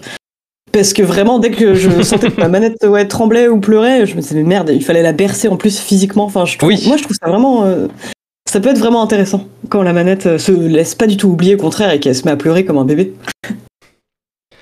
J'espère que les auditeurs auront, appris un peu plus pour toi et auront appris à te cerner. J'espère que toi aussi tu auras appris à te cerner un peu plus maintenant. Bah j'avoue pas mal, hein, pas mal, tu vois. J'ai une grosse prise de conscience quand tu m'as demandé, oui, enfin, quel type de jeu euh, euh, sportif tu fais pour faire une pause et que je t'ai dit euh, l'intégralité des trucs. On va repasser sur le corps de l'émission. Et je voudrais que tu nous parles d'un jeu qui te réconforte. Hmm, un jeu qui me réconforte. C'est intéressant parce que attends, j'ai que des jeux d'horreur qui me viennent en tête, donc c'est c'est vraiment envoyer une drôle d'image. Euh, non, mais pour le coup, c'est vrai que en fait certains des jeux que j'ai fait euh, plus jeunes et qui perdurent encore aujourd'hui, dont les univers perdurent encore aujourd'hui, je vais m'y sentir bien. Enfin, il va y avoir un côté un petit peu doudou. Et mhm. bah du coup, c'est vrai que vu que j'ai grandi avec les jeux LucasArts, je retrouve quand même une forme, une sorte de forme de réconfort quand je joue, bah, par exemple à Thimbleweed Park ou Return to Monkey Island. Il y a quand mhm. même, euh, comment dire, un esprit qui a perduré, qui a su aussi euh, évoluer avec le temps, mais qui me ramène euh, à des souvenirs, à des souvenirs vraiment chouettes, quoi. Ouais, c'est limite de la régression au sens pur où tu retournes à un, stade précédent de toi où, où tu sais que t'étais bien. Ouais, c'est ça. Même si euh, en même temps, remarque, enfin, je veux dire, je suis aussi bien maintenant, donc c'est pour ça que je m'interroge sur cette un peu cette inclinaison à, la nostalgie qui ramène vers l'enfance, parce que je pense à des jeux modernes euh, un peu doudou, euh, comme Sayonara Wild Hearts, qui est un jeu qui est, sorti quand? En 2019. Mais en gros, c'est un, jeu vers lequel je reviens souvent, alors que j'ai pas du tout. Enfin, si, pareil, je vais peut-être avoir une forme de nostalgie de l'époque où je le découvrais, tu vois, c'est très bizarre. Mais, mais, c'est un jeu que j'aime beaucoup, et Spelunky 2, c'est le cas aussi. Enfin, c'est il y a Cuphead aussi vers lequel je reviens parce que je sais pas, j'y passe toujours un super bon moment. Et certains univers, bah tu vois, je te parlais des univers virtuels que je pourrais arpenter pendant des heures, quitte à faire des trucs euh, complètement ineptes dedans, juste parce que j'aime ces univers et euh, et ça, je sais que j'en ai plein en fait des univers doudou. Il y a le GTA 5, vraiment, c'est un jeu euh, où je pouvais me perdre pendant pendant des heures juste pour le plaisir d'explorer la ville parce que j'y ai passé un super bon moment. Ok, ouais, je vois. C'est le cas avec Sleeping Dogs. Enfin, j'aime beaucoup, euh, j'aime beaucoup le monde de Sleeping Dogs. Je me souviens, Sleeping Dogs, j'ai une expérience très particulière avec ce jeu. Je l'avais chopé euh, à la grande époque des soldes de Steam où c'était la roulette russe tous les matins ou toutes les 6 heures pour voir si un jeu que tu voulais allait être dans la super promotion. Avant ah oui, bah oui, tu m'étonnes. Oh, mais je l'avais eu vraiment pas cher aussi. Hein. Je crois que je l'ai vu à 5 euros la Definitive ouais, c'est ça. Et du coup, je l'avais, je l'avais installé et euh, je, je jouais de temps en temps vraiment en dilettante. Et un jour, je me suis dit, allez, ça y est, maintenant je le finis. J'avais du temps, ah euh, j'étais étudiant, j'ai fini mes partiels, du coup j'avais du temps. Et là, je le fais, et je passe un super bon moment, je finis le jeu. Et alors que j'en attendais rien à la base, et quand j'ai fini le jeu, j'ai fait tous les DLC. Et après, j'ai fait, bah merde, le jeu, euh, il est fini là. Et du coup, j'ai dans euh, ma bibliothèque Steam, j'ai créé une catégorie spéciale pour lui qui s'appelle RIP, où il est tout seul dedans. Oh, mais pourquoi tu l'as mis dedans, dans RIP bah, je sais pas, j'ai l'impression que c'est une expérience vraiment particulière parce que ça s'est passé à un moment précis de, de ma vie que je sais pas, j'ai vraiment un rapport particulier avec Sleeping Dogs, un très bon rapport, mais euh, je saurais pas dire pourquoi, mais c'est le seul jeu qui m'a provoqué cette émotion. Alors qu'il y a plein de jeux où j'aurais voulu que le plaisir continue. Par exemple, je sais que le premier Spider-Man sur PS4, euh, mm. j'avais adoré, j'avais, euh, c'est un de mes super-héros préférés, je trouvais que ça marchait super bien, donc j'avais fait, bah allez, je vais le platiner. Ça avait fait ça bah, avec euh, la suite, mais jamais ce sentiment de ah bah merde, c'est comme si j'en avais pas assez profité de Sleeping Dogs. Ah mais je vois ce que tu veux dire, c'est mais c'est mais ça me fait plaisir de pas être la enfin comment dire la seule à vraiment une, pas une obsession mais vraiment eu quelque chose de très particulier avec ce jeu parce que moi-même j'arrive pas à mettre exactement le doigt dessus. Je m'étais dit bah c'est peut-être parce que t'aimes vraiment énormément le cinéma hongkongais que c'est la première fois mhm. que t'as le sentiment d'être dans un John Woo. Enfin c'est Vraiment, il y a des moments où tu es dans à toute épreuve, tu es dans Breaking News, c'est vraiment, vraiment trop trop bien. Mais euh, ouais, j'ai du mal à me l'expliquer aussi, ouais, pourquoi euh, en particulier ce jeu-là. Il y en a pas mal comme ça qui me font ça, quoi. C'est bah, Sayonara Wild Arts, par exemple, je, je sais pas, j'ai fini par m'attacher vraiment à la, à la, musique, au niveau, les mouvements de caméra, je les connais par cœur, je trouve super beau, et bon, il y a cette mécanique de scoring qui te pousse à revenir là-bas. Mais j'essaie de. Elden Ring, tu vois, j'ai eu une espèce de blues. J'avais pas envie qu'il se termine. Oui, ok, je, vois. J'ai passé beaucoup de temps. En plus, c'est l'image ultra symbolique de ton perso qui est devant les grandes portes du boss final, où tu sais que. Bon, c'est pas vraiment fini. Après, hein, tu peux faire un New Game Plus et lancer le truc, mais mhm. c'était une expérience tellement marquante à bien des égards.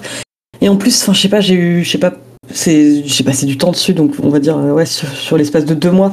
Il y a eu des phases où j'y jouais euh, bah, avec plein de potes, où on pouvait passer un après-midi on avait passé une après-midi tous ensemble sur Margit. Enfin, on, galérait à le battre. Mais euh, je sais pas, c'est comme si avec chaque boss il y avait une petite histoire. Bon bah ça c'est la fois où en fait je l'ai fini toute seule à 4h du mat alors que mes potes depuis euh, minuit me disaient non mais arrête on fait autre chose c'est chiant. t'as plein de, de phases comme ça, un moment où j'étais juste avec mon copain et on faisait euh, une scène, enfin on découvre la Siofra pour la première fois. Enfin c'est marrant mais plein de petits ouais, souvenirs rattachés à la découverte de ce jeu qui font qu'il aura toujours une place spéciale dans, dans mon cœur quoi. Et ça faisait longtemps que j'avais pas eu ça. Elden Ring c'est peut-être le, le, plus récemment où j'ai eu ce, ce, phénomène de ah ça y est, c'est fini. Enfin, et c'est pas pareil. C'est pas pareil de faire les DLC ou c'est, enfin, il y en a pas encore, mais bon, pour Sleeping Dog, je sais pas si ça t'a fait ça, mais tu dis c'est pas tout à fait pareil, quoi. C'est oui, c'est ça. C'est d'avoir euh, le sentiment de, surtout qu'il n'y a pas de New Game Plus. Du coup, il n'y a pas cette mécanique de je préserve ma partie, je continue le perso que j'ai commencé. C'est non, non, tu recommences depuis le début et, euh, oui. et c'est tout, quoi. C'est juste tu recommences le jeu, c'est pas, pas une continuité. Bah ouais, c'est ça. Alors que quand même, t'avais pu faire ta petite planque, ton petit appart. C'est ça.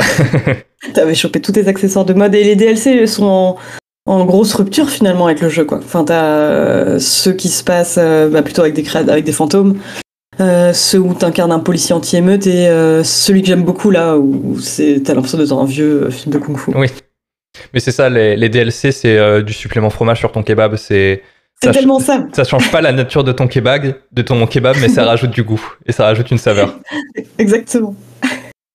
Euh, on parlait de The Rec tout à l'heure et il fait partie de ma liste spéciale. C'est un jeu que j'aimerais faire découvrir à, ma partenaire qui est pas du tout axé euh, jeux vidéo.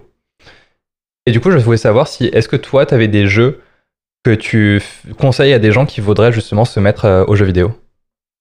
Oui, à fond j'ai euh, comme une espèce de petit pack, enfin on dirait vraiment le, la membre d'une secte Mais euh, non, non, en plus, ouais, bah, toujours en tête selon un peu euh, le type de personne que j'ai en face de moi. Si j'ai pas mal de copines et de, et de copains qui aiment bien l'horreur, par exemple, mais qui veulent pas jouer à des Resident ou des Dead Space ou même des Silent Hill parce qu'ils ont peur que ce soit trop difficile, il y a quand même ce gros frein euh, quand t'as pas grandi, par exemple, euh, avec une console, de, de, celui de manipuler le joystick de droite euh, oui. avec la caméra. Donc c'est vrai qu'à ces gens-là, par exemple, je leur conseille plutôt des, des jeux de supermassive comme Until Down et, et The Quarry, parce que là on est plus sur du film interactif. Ça leur permet de retrouver un peu le côté, enfin l'amour du slasher, mais avec le côté un peu participatif, enfin interactif.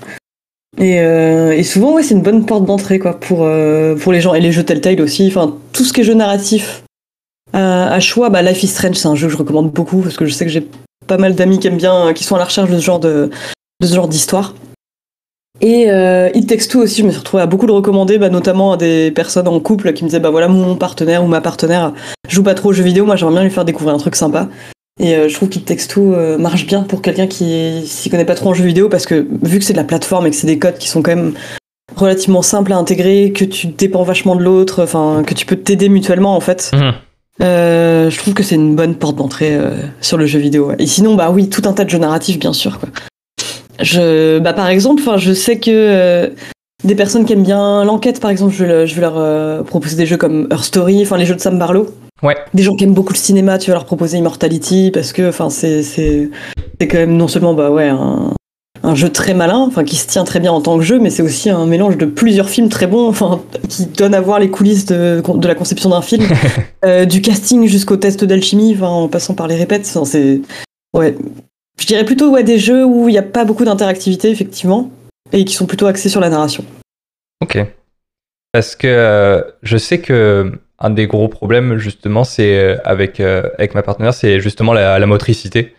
Et ouais et alors que justement, euh, des jeux comme, euh, je crois que je lui avais conseillé, euh, on avait commencé Earth Story, mais c'est particulier parce que le rythme est assez lent, il se passe pas grand chose au final. Mm. Mais, mais ouais, je, suis d'accord avec toi, tous les jeux narratifs, ça, ça, marche bien, et les jeux de plateforme assez basiques aussi. Ouais, c'est ça. Mais je me conseillerais pas, par exemple, quelqu'un qui aime bien les jeux de cartes, je lui conseillerais pas Inscription, par exemple. Oui, non, moi non plus. Bah, en plus, Inscription est bien particulier. C'est ça. Et ouais. Bah, c'est vrai que j'essaierais plutôt de me fier à ses goûts. Alors, en dehors du jeu vidéo, parce que souvent, si c'est des personnes qui n'ont pas joué, elles n'ont pas forcément euh, de, jeux qu'elles aiment bien. Mais, mais ouais, quand je te disais les goûts, bah, par exemple, si quelqu'un aime vraiment beaucoup le cinéma d'horreur, t'as as plein de trucs à lui recommander potentiellement. Euh, mon père, par exemple, qui aime beaucoup les jeux de puzzle. Bon, je, je, suis pas assez. Euh, masochiste pour lui recommander The Witness ou des trucs comme ça, mais par exemple, il adore Tetris.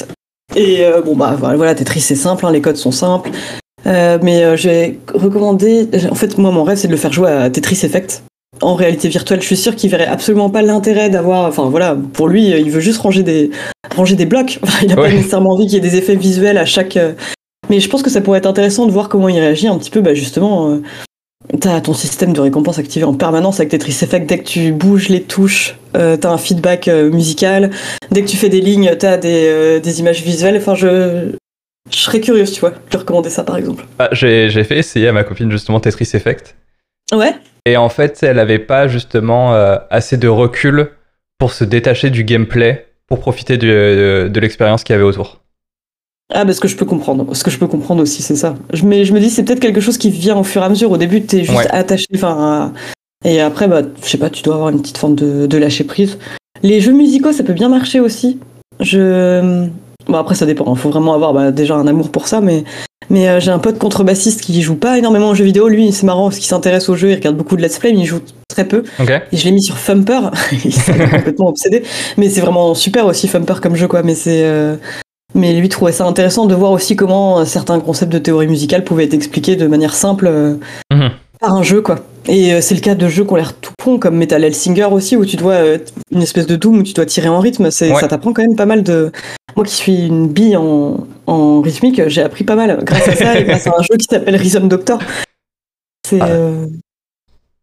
Faut que je le fasse Rhythm Doctor. Faut que je ah, franchement, moi je l'ai adoré. J'ai trouvé vraiment très chouette. Tu, parlais tu parles beaucoup d'expériences de, jeu depuis euh, le début de l'émission avec d'autres personnes. Euh, est-ce que tu as un souvenir important pour toi avec quelqu'un d'autre autour du jeu vidéo? Ah, Une personne dont je me souviens en particulier autour du jeu vidéo Un souvenir particulier avec quelqu'un Bah alors c'est marrant parce que là je me, je me revois, je me revois encore avec, euh, avec ma pote Estelle à jouer à Tekken, mais parce que vraiment c'était une obsession. C'est c'est intéressant, enfin enfin c'est intéressant. Moi ça, ça, me fait marrer avec le recul de constater qu'on jouait à un jeu de baston quand même le scénario est pas euh, censé être une partie importante du jeu, même si bon, j'ai pu me rendre compte plus tard que c'était quand même voulu de la part de Katsuhiro Harada de développer un, peu de lore autour de ces persos pour que justement les gens euh, les choisissent pour une raison ou une autre, au-delà de leur euh, capacité physique. Mais nous, on pouvait passer des plombes alors qu'on était nuls. Enfin, je veux dire, on n'était pas particulièrement bonne au jeu de baston, mais on pouvait passer une journée, une après-midi entière à, à battre euh, ouais, à faire le mode histoire et à battre le plus de tous les je sais pas, il fallait battre 10 personnages pour accéder à la cinématique. Ouais. Juste parce qu'on voulait avoir ce bout de cinématique qui allait nous en dire un peu plus sur la vie du personnage. C'était euh, et en fait par la force des choses, j'ai fini par vraiment aimer les jeux de baston quoi. Mais je c'est vraiment une des expériences les plus formatrices, j'ai l'impression que j'ai eu euh, en termes de vidéo. Enfin déjà comment dire l'attachement que je pouvais avoir à, l'histoire même s'il y a plein de jeux hein, sans histoire que j'adore mais l'attachement que je pouvais avoir euh, à l'histoire, c'est parti de là en fait. Quoi. Donc du coup, oui, je pense à, je pense à ça. Est-ce que vous aviez fait euh, le mode euh, side-scroller de Tekken 3 Oui, bah, Tekken Force là. C'est ça, Tekken Force. Ouais. Ouais, ouais, carrément, on l'a fait aussi, ouais. Bah oui, tous les modes, tous les modes à la con. Hein. Tekken, le bowling, le volet. Le volet, c'était trop bien. Mais ouais, mais j'aime bien le fait que ce soit un jeu qui embrasse complètement son côté totalement absurde. Oui, oui. Où tu peux incarner effectivement un dinosaure qui pète euh, et un, dinosaure renommé, une tueuse à gages qui a été cryogénisée pendant 20 ans. Enfin, c'est tout en faisant du volet et du bowling. Mais euh, il y a pas longtemps, j'ai regardé une, euh, une vidéo sur YouTube de qui explique tout le lore de Tekken épisode par épisode. Ah, c'est vrai? Oui, c'est tellement un bordel, pas possible. Ah, mais c'est tellement bordélique. Sache que j'aurais pu, dans un autre monde, faire cette vidéo. si j'avais des compétences en montage, j'aurais adoré euh, faire ça, la timeline complète de la dynastie Mishima. en fait. Est-ce qu'il y a un jeu qui t'a déçu, que tu as entendu longtemps et que, qui t'a vraiment déçu euh, profondément? Alors il y en a eu pas mal, mais c'est terrible en fait parce que je me dis, euh, j'ai un truc qui me vient en tête, mais c'était pas le jeu qui m'a le plus déçu au monde, mais là, je pense à 12 minutes. je sais pas pourquoi. Ah oui, euh, oui. Mais parce que je l'avais vachement attendu, en fait. Je, vraiment, je, je trouve que le, concept de boucle temporelle, en général, euh, dans un jeu, bon, bah, ça marche bien, forcément, parce que quand c'est un trait diégétique, c'est. Enfin, avec comme dans Returnal, ça marche bien, je trouve. Mais alors pour le coup, euh, ouais, 12 minutes, bah, c'est juste que bah, j'étais déçu par l'histoire. En fait, je m'attendais à une histoire super prenante est vraiment bien et dans un jeu où tout repose essentiellement sur l'histoire, ouais, c'était euh, une grosse déception. Et c'est aussi, bah, c'est un peu le moment où euh, Annapurna, qui est un des éditeurs que un, éditeur que j'affectionne beaucoup d'habitude où je trouve ils ont presque un côté euh, bah, comme la société de production à 24 pour ce qui concerne les films ils ont une espèce de patte quoi enfin genre de mmh. de saut d'approbation voilà ça c'est un jeu Annapurna et du coup tu t'attends une certaine qualité et certains de mes jeux indé enfin un jeu indé pas vraiment indé mais de la scène indé au sens large préférés venaient de cet éditeur tu vois je te parlais de Sayonara Wild Arts mais il y a pas mal de jeux que j'ai aimé de leur part ouais comme Devolver peut l'être c'est le moment où pardon comme Devolver peut l'être voilà, exactement, ouais, c'est ça. Il y a vraiment le même côté, ouais, où tu sens qu'il y a une euh, ligne éditoriale un peu euh, dans leur choix, ouais. Et euh, bah du coup, oui, il y avait une maquette avant qui m'avait déçu aussi, mais bon, c'est le moment où je me suis dit, ah bah ça y est, en fait, le saut d'approbation euh, ne suffit plus, quoi. voilà. Donc du coup, c'était un peu une double déception en ce sens. Je me souviens d'un article, je crois que c'était sur IGN par rapport à 12 minutes, où la personne n'avait pas aimé le jeu parce que c'était un jeu qui était hyper violent et dans le sens où il disait que ton personnage, tu peux le tuer de plein de manières différentes qui n'apportent rien à l'histoire. Euh, limite, t'abuses psychologiquement de, ta copine euh, et tu la, tu la drogues, tu la manipules comme pas possible. Et, et en effet, quand j'avais lu son article, je fais putain, mais oui, c'est vrai. Ce jeu, il te fait jouer un, un bâtard. Ah bah complètement. Mais, mais c'est vrai que se pose aussi la question de... Euh, bah il y a plein de jeux qui nous font jouer des bâtards. Pourquoi est-ce que celui-ci me déçoit plus qu'un autre à cet hmm. égard? Bah, C'est que par exemple, dans Spec Ops, euh, tu vas incarner une raclure finie hein, qui va faire toutes sortes de. Enfin, une raclure finie. Un être humain qui fait des choix discutables de et qui finit par devenir fou euh, à cause de ses propres actions. Mais il y a une critique, il y a un détachement par rapport à la bâtardise du personnage, si je puis me permettre. Là où euh, 12 Minutes, bah, t'as une succession de choses atroces sur lesquelles le personnage ne prend aucun recul et le, le jeu ne prend aucun recul. Et c'est vrai que oui, se retrouver à droguer sa meuf, euh, comme tu pourrais par exemple euh, fouillé dans le placard pour euh, choper un indice. Euh, et c'est mis vraiment dans la même euh, hiérarchisation. C'est un acte qui est nécessaire pour avancer et il n'y a aucune prise de recul dessus. Donc oui, ça m'a vachement gêné dans 12 minutes. Mais tu vois, dans Spec Ops The Line, je trouve que c'est le jeu, c'est un de mes jeux préférés de tous les temps. Mais il est, intelligent. Ouais, ouais, c'est vraiment, ça a été une claque pas possible. Je me le refais tous les 5 ans religieusement et je fais oh ah, putain, bah, c'est trop bien chaque fois. Exactement. Et tu vois, on part du postulat que tu es un militaire, du coup que tu vas commettre des exactions euh, de, hors du cadre des conventions de Genève ou pas. Euh, mais, euh, mais tu t'attends justement à, à, buter des manos et, et, à utiliser ton arme à feu, alors que dans 12 minutes, t'es un mec lambda et qui va se faire braquer chez lui. Bah c'est ça, exactement. Ouais, ouais, il y, y, a vraiment un côté affreux. Non mais le message de ce, de ce jeu, c'est un peu ouais, la fin justifie les moyens. C'est ça. Absolument J'ai l'impression de mater la saison 4 de 24 heures chrono où il se met à torturer des gens euh, en se disant non mais attends, si ça me permet de faire d'abattre un terroriste. Ouais. enfin, toute proportion gardée. Mais oui, oui, non, je vois ce que tu veux dire. T'incarnes un mec lambda, effectivement, pas quelqu'un qui est censé être amené à prendre ce type de décision. Ou alors qui, s'il devait prendre ce type de décision, euh, se remettre au moins en cause par rapport à ça. Là, il n'y a pas de remise en question à voix haute du personnage, là où ça aurait du sens, quoi. C'est ça. Et euh, bah, dans le cas de Spec Ops, ouais, c'est vraiment intéressant. Bah, j'ai une je me justement, euh, tu parlais d'expérience de jeu avec quelqu'un, je joue beaucoup avec mon copain aussi, et c'est lui qui mhm. m'avait dit il faut absolument que tu joues à, Spec Ops. Vraiment, tu vois, ce jeu est, intéressant. Je te dis, je t'en dis pas plus. Et il y a juste eu une scène justement où euh, j'ai tiré par réflexe, vraiment, mais il y avait, y avait rien qui me disait il faut tirer maintenant, etc. Et c'est vrai qu'on a tendance à dans les jeux à commettre les actions juste parce qu'on peut le faire, quoi. C'est et euh, je crois que j'avais tiré sur des gens. Il me fait Mais pourquoi tu butes des civils là? Et, euh, et, bon, bah justement, enfin, le jeu est censé te questionner sur ça, mais euh, c'est arrivé parfois que lui, qui joue un, peu moins que moi, mais enfin qui joue même pas mal moins que moi, mais c'est normal parce que lui c'est pas son taf, mais il aime vraiment le jeu vidéo, euh, me sorte un petit peu du côté t'es dans un jeu. Euh, enfin, par exemple quand je jouais à Uncharted 4, à un moment je, je sais plus ce qui se passe, genre j'essaye de passer par un endroit et je je bute un mec quoi. Et en fait lui mon copain me fait remarquer mais non mais ça c'est un gardien de musée en fait. C'est pas un ennemi. Ce genre de truc où tu dis bah oui mais ça fait tellement partie de la grammaire. Enfin j'ai une arme euh, mon personnage a une arme je dois aller à ce point B. Il y a ce personnage là qui m'en sépare et donc du coup tu te poses pas nécessairement la question. Et, euh, et bon c'est toujours intéressant ouais, de, de, de, se poser des questions par rapport à ça ouais sur euh, les actions que tu commets en tant que joueur et quand bien même je me suis décrit plutôt comme gentille et vertueuse quoi qu'il arrive c'est sûr qu'il y a le compas moral de ton personnage et le compas moral à toi. Mais justement, je pense que tu as vu passer euh, les, euh, ces derniers temps le. Attends que je te retrouve le nom. Euh, c'est. Unrecorded. Ah oui, Unrecord tout court, non? Euh, ouais, peut-être, je sais plus. Oui, euh, bah, cette espèce de FPS ultra réaliste euh, filmé à la bodycam. Ouais, c'est ça. Ouais, où t'incarnes un, un policier qui doit résoudre une affaire et visiblement ça passe par tuer tout un tas de gens qui ont une sorte de bouillie de pixels à la place du visage, c'est un peu curieux. Parce que moi j'étais complètement soufflé par les environnements, effectivement c'est ultra bien fait.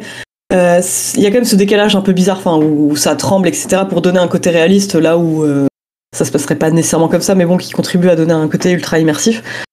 Mais euh, ça, j'avoue, effectivement, je- j'étais bluffé par le truc et je comprends euh, qu'on puisse se poser la question de est-ce que j'ai vraiment envie de ça Enfin, moi, j'ai pas réellement besoin de photoréalisme pour être transporté dans un jeu. Mhm. Mais est-ce que c'est souhaitable aussi? Est-ce que j'ai besoin que ce soit aussi réaliste? Enfin, je me souviens de Agar qui avait fait un test sur Mortal Kombat qui expliquait que il y avait un côté beaucoup moins jouissif aux fatalities euh, à partir du moment où elle dépeignait quelque chose de- d'extrêmement réaliste et, Mhm. et du coup dérangeant parce que ça va quand même très très loin dans le body horror euh, Mortal Kombat. Et là, dans le cas de, enfin, c'est marrant même avant le photoréalisme, on se on se posait déjà la question, enfin sur euh, Last of Us 2 par exemple, où les, les animations pour étrangler un ennemi mais sont douloureusement longues Ah oui, oui. où tu l'entends vraiment suffoquer, etc. Et ça t'interroge sur le, le bien fondé de tes actions, forcément. Et ça passe par un truc, et je sais pas du tout vraiment ce que va donner ce jeu. Mais le fait qu'on voit pas les visages, déjà, ça, c'est un marqueur important. Parce que si on voyait les visages, peut-être qu'on se rendrait compte qu'ils sont pas si bien faits que ça. Et euh, que justement, enfin, ça nous. Mais moi, en tout cas, je suis persuadée que j'ai pas besoin que ce soit photoréaliste pour euh, me poser des questions. Oui. Euh, donc, est-ce que cette course. Enfin, je sais pas. Honnêtement, je suis pas sûre d'avoir. en- Enfin, je suis bluffé techniquement, mais je suis pas sûr d'en avoir envie philosophiquement parlant. tu vois ce que je veux dire? Oui, oui. Parce que moi, quand j'ai vu le trailer, je- de première réflexion je me- que je me suis fait, c'est j'ai la gerbe, ça bouge trop. Ouais, c'est vrai qu'il y a ça aussi. que je me suis dit, ok, c'est une très belle prouesse technique, mais à quoi bon? Je trouve que c'est plus intéressant d'avoir une direction artistique. Tu vois, moi, à la question de- du, du questionnaire, j'aurais répondu la direction artistique comme toi.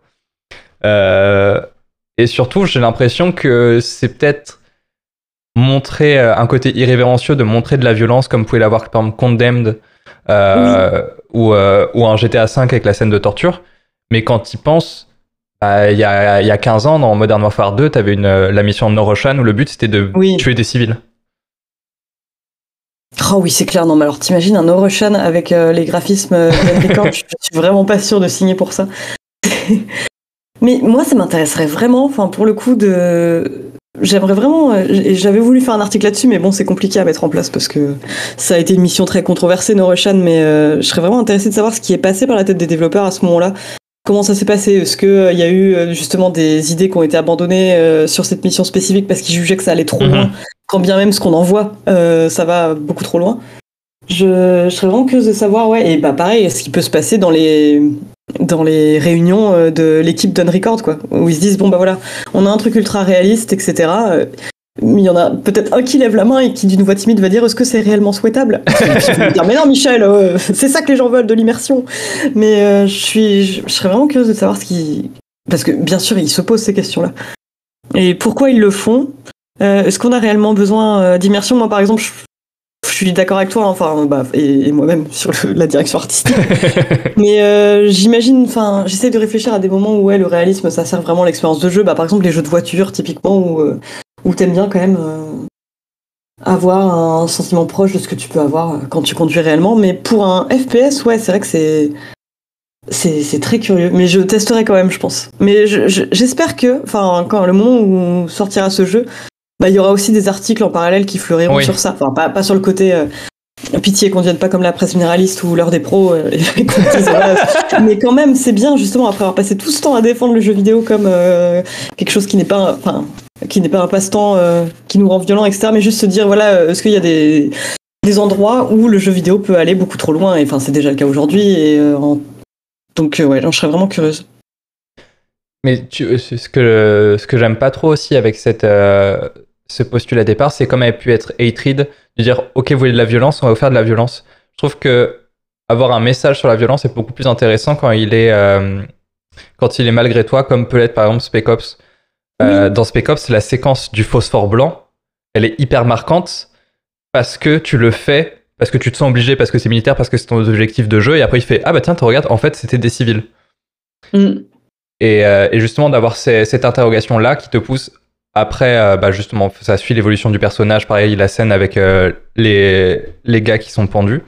Mais Mm. de se dire, là, la, la violence est un. Dans Spec Ops, c'est la violence est un. Est une voie que t'as- qui a été choisie euh, volontairement ou pas. En fonction. Là, dans Spec Ops, c'est forcé. Mais justement, que toi, tu n'acceptes pas en tant que joueur. Alors que dans un jeu comme Unrecord ou Neuroshine, c'est OK, c'est mon objectif de mission, j'accepte, je, en toute connaissance de cause, et je choisis de faire cette mission-là. Ouais, complètement. Mais par rapport à la, justement, à la question. euh, Attends, excuse-moi, je me suis perdu dans mes propres pensées. Euh, Non, non euh, bah, ce que tu disais sur le côté, euh, ouais, enfin, vous voulez de la violence. En voilà, ouais, non, mais c'est vrai que ça me fait penser aussi bah, à un truc qu'on a pu voir dans le. Beaucoup dans le cinéma, avec euh, le. Enfin, moi, je me faisais complètement avoir par ça quand j'étais adolescente, mais le côté. euh, on repousse les limites de, de l'horreur, par exemple. Mhm. On va vous mettre un film encore plus hardcore, euh, où ce jeu fait. On peut le dire pour les jeux aussi, ce jeu fait tellement peur que même les développeurs veulent pas y jouer. Enfin, pousser ce côté euh, marketing à l'extrême, alors que c'est pas réellement. Enfin, moi, ce que je veux dans un jeu, enfin, tu vois, c'est pas forcément euh, commettre les pires violences possibles ou avoir le plus peur possible. Enfin, c'est. euh, Ouais, c'est- un, un ressort euh, commercial assez courant, mais ouais, qui m'atteint pas des masses non plus, ouais. Euh, ton avis, très rapidement parler, est-ce qu'il y a un reproche fréquent fait aux jeux vidéo que tu n'aimes, que tu n'apprécies particulièrement pas?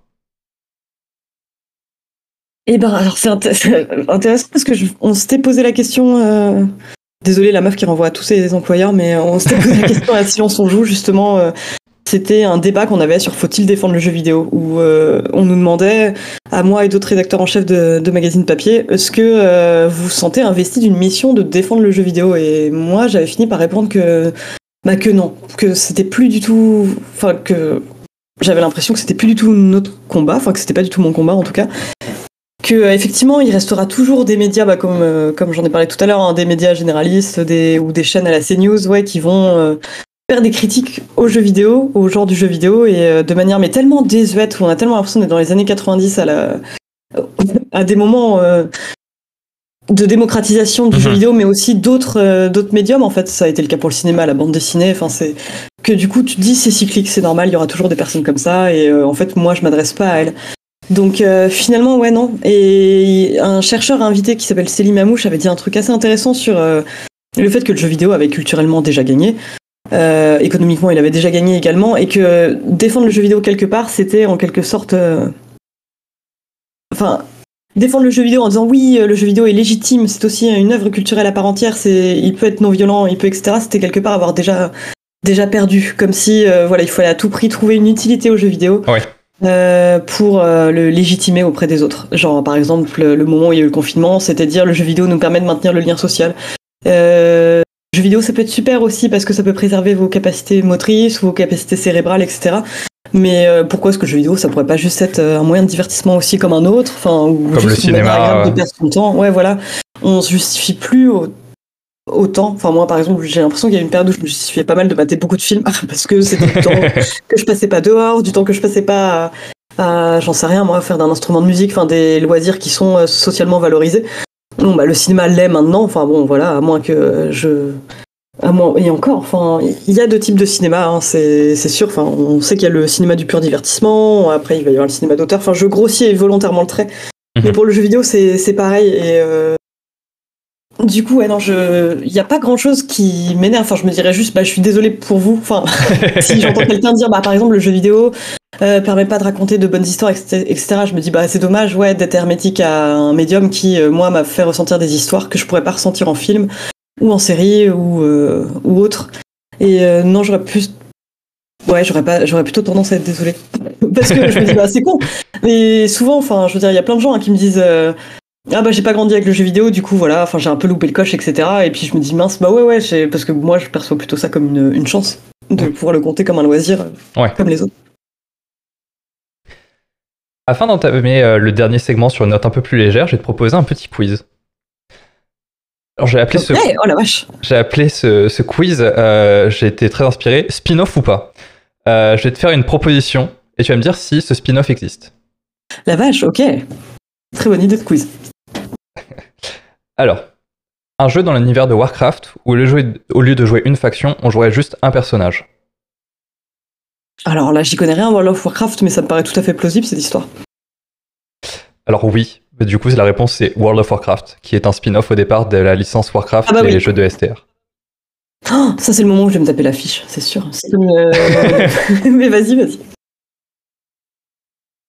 Un jeu de versus avec les personnages d'Animal Crossing. Alors, dans un monde où il existe quand même des jeux comme Right and Fight, où on peut se battre avec Lovecraft contre Schopenhauer ou, euh, ou Edgar Allan Poe, euh, je serais pas étonné qu'il existe un fangame. Mais voilà, enfin, est-ce que dans les spin-offs on comprend les fangames Mais j'ai envie de dire que oui, ça existe. Et, on, on- et vraiment, parce que tout le monde a envie de défoncer Tom Nook. Alors, c'est une question oui et non. Non, parce qu'il n'y a pas de euh, Animal Crossing Fighting, mais il y a les personnages d'Animal Crossing dans Super Smash Bros. Ultimate. Ah bah voilà, ok. Ah ouais, ouais, ouais. Non mais alors, par contre, si ce fangame n'a pas été fait où euh, on peut défoncer Tom Nook, je, suis- je suis quand même très étonné. à grand renfort de navets, tu sais. Je me souviens d'un jeu Flash qui existait où c'était des divinités qui se battaient. Genre, t'avais Jésus qui se battait contre Allah, contre Ah ouais. Bouddha, contre Ganesh. Attends, mais c'est pas mal, hein. Justement, enfin, ça doit être intéressant le moment où tu te retrouves à devoir désigner les pouvoirs. Bon, moi, qu'est-ce que tu fais avec Jésus euh, versus Ganesh? Euh, Est-ce qu'il existe un jeu de stratégie au tour par tour dans l'univers de Castlevania? Alors, euh, j'en sais rien, mais j'ai envie de dire que oui, parce que ça, ça devrait être le cas. À ma connaissance, non, j'en ai pas trouvé. Mais ça pourrait être intéressant. Oh oui. Est-ce qu'il existe un jeu de cartes dans l'univers d'Uncharted? Je, pas à ma connaissance non plus, mais en fait, c'est horrible parce que j'ai envie de dire oui à tout, parce que je te dis, dans un monde où il existe des, des jeux où on peut, il y a Tax 7 2000 où on peut remplir ses taxes si on est américain et c'est une espèce de dating sim. Enfin, donc euh, pourquoi pas, mais euh, bah, je vais dire non, parce que j'en ai pas entendu parler, mais ça se trouve oui. Oui. Uncharted Fight for Fortune, Ah ouais qui est euh, une sorte de Magic Light. Ok. Un jeu Yu-Gi-Oh! dans lequel on se battrait non pas avec des cartes mais avec des dés. Bah, ce serait curieux quand même dans la mesure où euh, la grande mécanique de Yu-Gi-Oh c'est les cartes, donc je veux dire non. Oui, il y a un arc filler dans la série animée où ça se joue avec des dés. Non, mais- Et du coup, il y a eu un jeu adapté là-dessus. Yu-Gi-Oh! Dungeon Dice Mais la raison, la réponse est quasiment oui à tout, c'est terrible. Un jeu Animal Crossing dans lequel on ferait des courses de cartes. Un, un jeu inspiré d'Animal Crossing dans lequel on fait des, des courses de cartes? Ouais. Bah, ça paraît. euh, hmm. Bah, j'ai envie de dire non aussi. Alors, encore une fois, oui et non, parce que les personnages sont présents dans euh, Mario Kart 8 Deluxe. Ouais, c'est ça. Comme euh, il était dans. Mais il y a pas de jeu. Ouais, pas de jeu dédié. Exactement. Un jeu Tekken dans lequel on incarnerait uniquement Nina Williams. Oui, bah oui, bien sûr, c'est Death by the Grise, non Exactement. Euh, un jeu Kingdom Hearts dans lequel on ne jouerait que les personnages issus de Final Fantasy. Euh, je ne pense pas. En plus, j'aimais trop Kingdom Hearts, mais euh, non, ça a toujours été un mélange de, euh, de- des univers de Square et de Disney, donc ça paraîtrait bizarre qu'il y en ait un sans le nom de Disney. Ah, après, en même temps, j'ai pas fait tous ceux euh, qui étaient sur console portable. Mais bon, Bah alors, encore, ouais. alors oui, mais non, parce que oui, parce que tu peux considérer tous les jeux Final Fantasy comme des spin-offs de Kingdom Bah Hearts. oui, c'est ça. Euh, un jeu Mario dans lequel on ferait du dessin. Oh bah oui, il doit y en avoir un. Je veux dire, il y a au moins ça dans les... euh, comment ça s'appelait déjà? Euh, Les jeux avec Wario où en 3 minutes... euh, en- enfin, t'as 3 secondes pour... euh, Wario-. WarioWare. Ouais, WarioWare, ouais. Oui, mais dans ma tête, je pensais à Mario Paint, qui était sorti sur Super NES, mais qui étrangement retient plus pour son éditeur de musique. Où en fait, on peut faire des musiques basées sur des samples des- de Super Mario World. C'est tellement bien. Bah, tu m'étonnes que le côté peinture soit passé à la trappe, c'est vraiment trop cool. Ah, mais oui, Mario Paint, ok, Et- d'accord, ouais, je vois. C'est vrai, j'aurais pas Et pensé. il y avait eu, il y avait eu la grande époque où il y avait Numb fait euh, sur Mario Paint, euh, toute la, tout Evanescence fait dessus, c'était très marrant. trop bien. Un jeu Mega Man dans lequel on ferait du football. Oui. Tout à fait, Mega Man Soccer sur Super Nintendo. Un jeu Gears of War où tous les personnages seraient des Funko Pops. Oh la vache Euh, J'ai envie de dire non. Enfin, vraiment, je n'ai pas envie de- d'exister dans un monde où cette atrocité existe. Je suis désolé de te l'apprendre, mais ces jeux existent. Gear Pops. Comment il s'appelle? Gear Pop, D'accord. tout Que je simplement. complètement éloigné euh, jusqu'à la fin de mes jours. Ok. Et enfin, le dernier, un jeu Pokémon où tous les Pokémon attraperaient les dresseurs et non l'inverse. Ce serait vachement bien, mais, euh, mais je ne crois pas que ça existe. Malheureusement, non, il n'existe pas encore. sait jamais. Bah, attends, ce serait absolument brillant. Vraiment, enfin, la, la révolte des Pokémon, quoi. Lassés euh, d'être entraînés comme des chiens de combat, alors qu'ils veulent juste folâtrer dans la nature. Crois qu'il y a un fan game, mais comme tous les fan games issus euh, de jeux euh, Nintendo, ils sont vite euh, mis à la bah trappe oui, tu m'étonnes, ouais. par l'armée d'avocats. Comment on évoluerait, nous, sur, en tant que... Comment évoluerait Sacha? Quelle serait l'évolution de Sacha? Je suis vraiment très curieuse. Il troque sa casquette pour un, un chapeau, un fedora. Ah la vache Euh, on va repasser à, à la sur le dernier segment de l'émission. Est-ce que tu veux me parler d'un jeu qui t'a appris des choses? Qui m'a appris des choses. Alors, ouais, en dehors des grandes leçons de vie, euh, de type euh, ne tire pas sur le premier PNJ venu, euh, j'essaie de réfléchir ouais, vraiment à des jeux qui. Bah, justement, tu vois, je te parlais des jeux de rythme parce que, honnêtement, j'ai commencé à faire la- du piano il y a pas longtemps. Et il y a plein de concepts. Enfin, en tout cas, je galérais vraiment sur les cours de rythme. Et il y a des choses Ouais. que Rhythm Doctor, Thumper et, et même Sayonara Wild Hearts, dans une certaine mesure, Metal Hellsinger aussi m'ont appris plus facilement qu'un manuel euh, comme théorie de la musique, on va dire. Et le fait d'avoir une application concrète, ouais, ça, ça a pu m'aider euh, à bien des égards. Et je suis sûre qu'il y a énormément de choses comme ça. Je. J'essaye de réfléchir justement, ouais, euh, parce que c'est marrant, en fait, je le conscientise peut-être pas sur le coup. C'est plus tard je me dis, tiens, mais je me débrouille beaucoup plus facilement à ça. Ah, mais c'est parce qu'il y a eu Rhythm Doctor entre les deux. Et je suis sûre que, bah oui, pareil, enfin, j'ai appris énormément euh, sur des civilisations anciennes euh, en, en jouant à Tomb Raider. Il y a Uncharted, c'est c'est certain. Mais c'est vrai que j'ai pas d'exemple en tête d'un d'un jeu en particulier qui m'a appris beaucoup. C'est juste, j'ai l'impression d'apprendre tout le temps euh, quand je joue. Mais quoi qu'il arrive, hein, que ce soit en lisant un texte, en profitant de la narration environnementale d'un jeu, ou Ouais. juste ouais, des théories, enfin, des, comment dire, des, des exercices pratiques. C'est marrant parce que tout à l'heure tu parlais justement de, de ton amour pour les jeux cérébraux, Oui, mais c'est pas du tout euh, le premier truc qui te sort, c'est plus euh, un jeu musical. Bah oui, c'est vrai. Ouais, ouais, non, c'est vrai.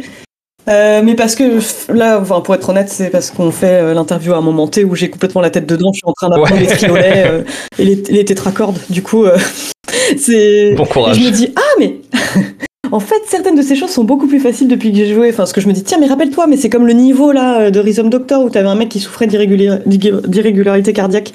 C'est euh, et, et pourtant, enfin, tu vois, il y a rien qui m'ennuierait plus qu'un serious game. Et euh, si ça marche aussi bien et si ça me permet d'apprendre aussi bien, c'est parce que c'est un jeu, un jeu en tant que tel, mais qui pourtant a été conçu par des euh, musicologues qui avaient quand même pour objectif de faire intégrer des des, des concepts musicaux. Mais le jeu marche en tant que jeu, donc. euh, mais si on met un serious game, ouais, euh, en me disant voilà, ça c'est un jeu qui est destiné uniquement à ce que tu apprennes ça, euh, ça marchera beaucoup moins, quoi.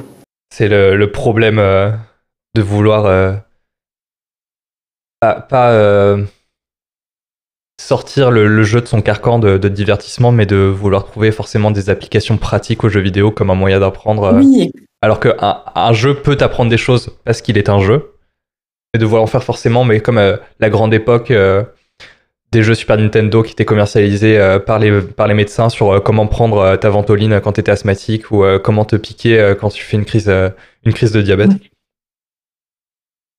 Mais, mais ouais, c'est c'est très marrant parce que je me souviens- quand, quand j'avais cette question en tête, j'avais notamment Persona 5 où tu as des questions d'histoire du Japon ouais. Euh, dans, tes, dans tes cours. Et du coup, bah, il y a des choses, tu peux pas les, tu peux, ça s'invente pas ou tu peux pas les deviner. Et du coup, je fais putain, mais euh, non, je, je, je- je n'ai pas cette connaissance. Du coup, évidemment, je trichais pour avoir la réponse. Bien sûr. Ou alors, je me souviens tous les, euh, tous les jeux comme tout le monde veut prendre sa place, question pour un champion ou qui veut gagner des millions. ça, moi, j'adore, j'adore les jeux de culture Mais générale. Moi aussi. Et ça, je trouve alors ça là, trop, trop bien pour apprendre plein de trucs. jure, j'ai passé tellement de temps sur tout le monde veut prendre sa place. Le fait d'avoir l'option cash, carré et duo aussi euh, fonctionne à Ouais. merveille. Mais euh, ouais, dans, dans, dans la BU de ma fac à Nantes, il y avait une interdiction de jouer à tout le monde veut prendre sa place. Enfin, C'était devenu vraiment un truc que tout le monde adorait faire. Et, euh, et là, j'ai un ami qui récemment m'a parlé d'un- d'une application, j'ai pas testé, mais qui s'appelle Quizlet, et qui me dit bah, dès que t'es dans un apprentissage, lui, il a besoin un peu de ludifier tout ça. Et lui, en ce moment, apprend le Wolof, et euh, du coup, se fait des petits lexiques, et après, il va avoir de- une sorte de quiz, quoi, de quiz personnalisé euh, c'est pour bien tester fait. ses connaissances, et c'est pas mal, ouais. Ouais, moi, j'adore les tests de, de culture générale aussi. c'est terrible. Et question pour un champion est quand même sacrément bien fichu. C'est un crime que depuis la mort de Flash, on puisse plus y accéder. Ouais, ouais, c'est sûr. Surtout que les versions commercialisées, je me souviens à un moment, j'avais cherché euh, des tests comme ça pour en faire des streams, et notamment, j'avais pris Qui veut gagner des millions, etc. Mais les questions sont beaucoup moins intéressantes parce que la localisation est pas dingue. Enfin, c'est vraiment des. je crois que le jeu a été développé au Royaume-Uni. Et du coup, t'as beaucoup de questions qui vont porter sur la reine d'Angleterre, sur les différentes monarchies. là où nous, on aurait eu quelque chose sur De Gaulle. Enfin bref, c'est. C'est. En tout cas, ouais. Je, je, mais je rêve d'un bon jeu commercialisé, en tout cas de culture générale. Je me souviens que moi, un de mes premiers souvenirs de jeu, pour le coup, c'était sur le jeu Becherel. Oui euh... Ah, mais toi, t'avais un Lexidata quand t'étais petit aussi ou Ça, c'était. Je pense que c'était mes. Bah, c'était l'époque, tu sais, où t'achetais un, un bouquin, euh, ça devait être pour ma sœur qui est plus, plus grande que moi, et du coup, t'avais un, un CD soit audio, euh, soit, bah, du coup, pour le coup, un jeu. Et, euh, et là, je me souviens que bah, j'étais fasciné parce que c'était un, c'était un jeu de, loi, quoi, mais sur, avec des règles du Becherel. Et je savais pas lire ni écrire à l'époque. Du coup, moi, c'était vraiment, je jouais pour le jeu sans comprendre ce qui se passait. trop bien. J'étais trop content parce que quand je suis rentré en CP, je suis allé voir ma soeur très fièrement. Il fait Ouais, demain je rentre au CP, je vais lire et écrire, je vais pouvoir jouer au Becherel et te battre. et elle m'a regardé, elle me fait Mais t'es con ou quoi? Je m'en fous. m'en fous. Ah non, mais c'est trop bien. c'est tellement bien. Mais ouais, ce, jeu m'a marqué. J'ai encore. Euh, il y avait euh, souvent des, dictons, des phrases euh, connues euh, quand tu t'interagissais avec le, le, plateau de jeu, et notamment des trucs du style araignée du matin, chagrin, araignée du soir, espoir. Mm. Et c'est encore des phrases qui résonnent dans ma tête régulièrement, c'est terrible. Non mais oui, par contre, ça marque complètement. Moi, c'est marrant, il y a des trucs. bah, tu vois, on parlait de, de quiz, enfin de jeux de culture générale, mais j'associe ça aussi bah, au, au trial poursuite ou des trucs comme ça en fait. enfin certains trucs juste parce que j'en sais rien, moi il te manquait un camembert pour avoir ton camembert complet. Euh, Et sur cette question-là, t'as perdu, du coup tu t'en rappelleras toute ta vie. C'est terrible. Et effectivement, j'ai accumulé un certain nombre de connaissances complètement inutiles, juste par euh, fracture euh, de l'ego à un moment.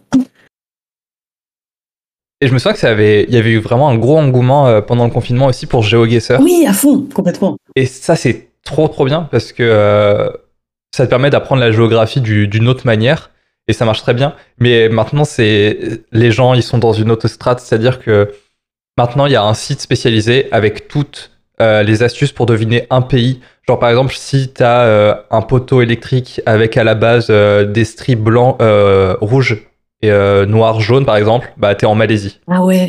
Et ça atteint un niveau incroyable et ça n'a plus aucun sens. Mais mais tu vois, ouais, justement, moi, j'aimerais bien replonger, euh, parce que je me sens d'avoir fait pas mal pendant le confinement, mais vraiment en me fiant à des marqueurs euh, ultra simples. Enfin, tu vois, enfin, genre, bon, bah, de quel côté ils conduisent, euh, en quelle langue c'est, tel panneau, etc. Mais c'est vrai qu'il y a un... Je suis un peu jalouse.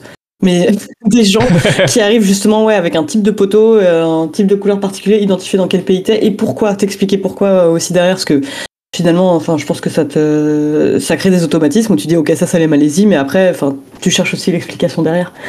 Et euh, franchement, ouais, je, tu me donnes envie de m'en refaire je me souviens, moi, quand j'avais commencé le. La première fois que j'y ai joué, je disais, mais c'est franchement impossible. C'est impossible de trouver l'endroit exact. Et maintenant, quand j'y rejoue, c'est inconcevable pour moi de pas trouver, de pas être à moins de 10 mètres. la, la, courbe d'apprentissage est très chouette dessus. Ah ouais, c'est clair. Oh, tu... vois, moi, quand quand j'y joue, moi, mes seuls repères, c'est écrit 5e arrondissement. Je suis dans le 5e arrondissement et ça s'arrête là. Ah non, mais c'est trop bien. Je pense aussi que ça t'apprend pas mal de, tu sais, de de type de plantes. Enfin, je sais pas. Enfin, si t'as eu une obsession pour Red Dead ou un jeu comme ça et tout, et que tu t'as cherché un certain type de fleurs pendant des plombes et euh, des types d'animaux, enfin, je pense que ouais, il y a des espèces que je connais uniquement grâce à Red Dead, quoi. Mhm. Est-ce qu'il y a un jeu que tu attends encore beaucoup? Hmm. Mais alors justement, ouais, je, je, je, je m'étais fait la réflexion récemment que, bah oui, j'attends toujours des jeux, je suis toujours dans un, un état d'attente, mais euh, j'attends plus les jeux comme euh, je les attendais avant. Enfin, on, t'avais parlé de Kingdom Hearts un peu plus tôt, euh, et par exemple Kingdom Hearts 2, je me souviens l'avoir vraiment attendu. Alors que je sais pas, il mhm. s'est écoulé peut-être 4 ans, enfin ce qui est pas énorme hein, pour à l'échelle de développement d'un jeu. Non, c'est sûr. C'était une Enfin, je sens vraiment que c'était une attente. Bon, après, c'était aussi dû au fait que j'avais une connexion internet 56K. Euh, bon, donc si je voulais me mater le trailer, enfin, tu vois, les, les, la moindre petite annonce qui passait, voilà, fallait que ce soit un choix réfléchi. C'était bon, bah, tu rognes sur le temps de téléphone de ta mère quand tu fais ça. Donc, euh, faut que ça compte. Mais je me souviens l'avoir vachement, vachement attendu. Et là, bah, c'est pareil, il y a plein de jeux que j'attends. Il y a même des jeux qui conceptuellement n'existent pas, mais que j'attends. Mais, y a mais là, par exemple, dans les jeux euh, annoncés que j'attends, bah, il y a Zelda Breath of the Wild, mais finalement, cette attente va être rompue très bientôt. Euh, enfin, enfin, pardon, Tears of the Kingdom, parce que j'ai adoré Breath of the Wild et j'ai hâte de voir ce qu'ils vont faire. J'ai attendu Elden Ring dans une certaine mesure. Enfin, je, qu'est-ce que j'attends vraiment à fond? Bah, on parlait de Devolver aussi. J'attends vachement The Plucky Squire. Euh, qui m'excite pas mal. Ça, ça va être trop bien ça. Il y a un jeu qui s'appelle Time Flies que j'attends énormément. ou c'est juste un jeu, tu vois, ou pas euh, c'est pas un jeu en 2D avec une où tu joues une mouche. C'est complètement ça, ouais. Aesthetic Paint, euh, était une mouche qui a une to-do list avant de mourir, un truc comme ça. Genre apprendre à jouer d'un instrument, euh, ce genre de truc. Et je sais pas pourquoi, mais ça me paraissait une idée tellement géniale que je l'attends avec impatience. Donc ouais, j'ai l'impression que j'ai toujours plein d'attentes et dans plusieurs catégories différentes. Tu vois, je vais, avoir mes grosses attentes par rapport au blockbuster AAA, mes attentes en jeu indé.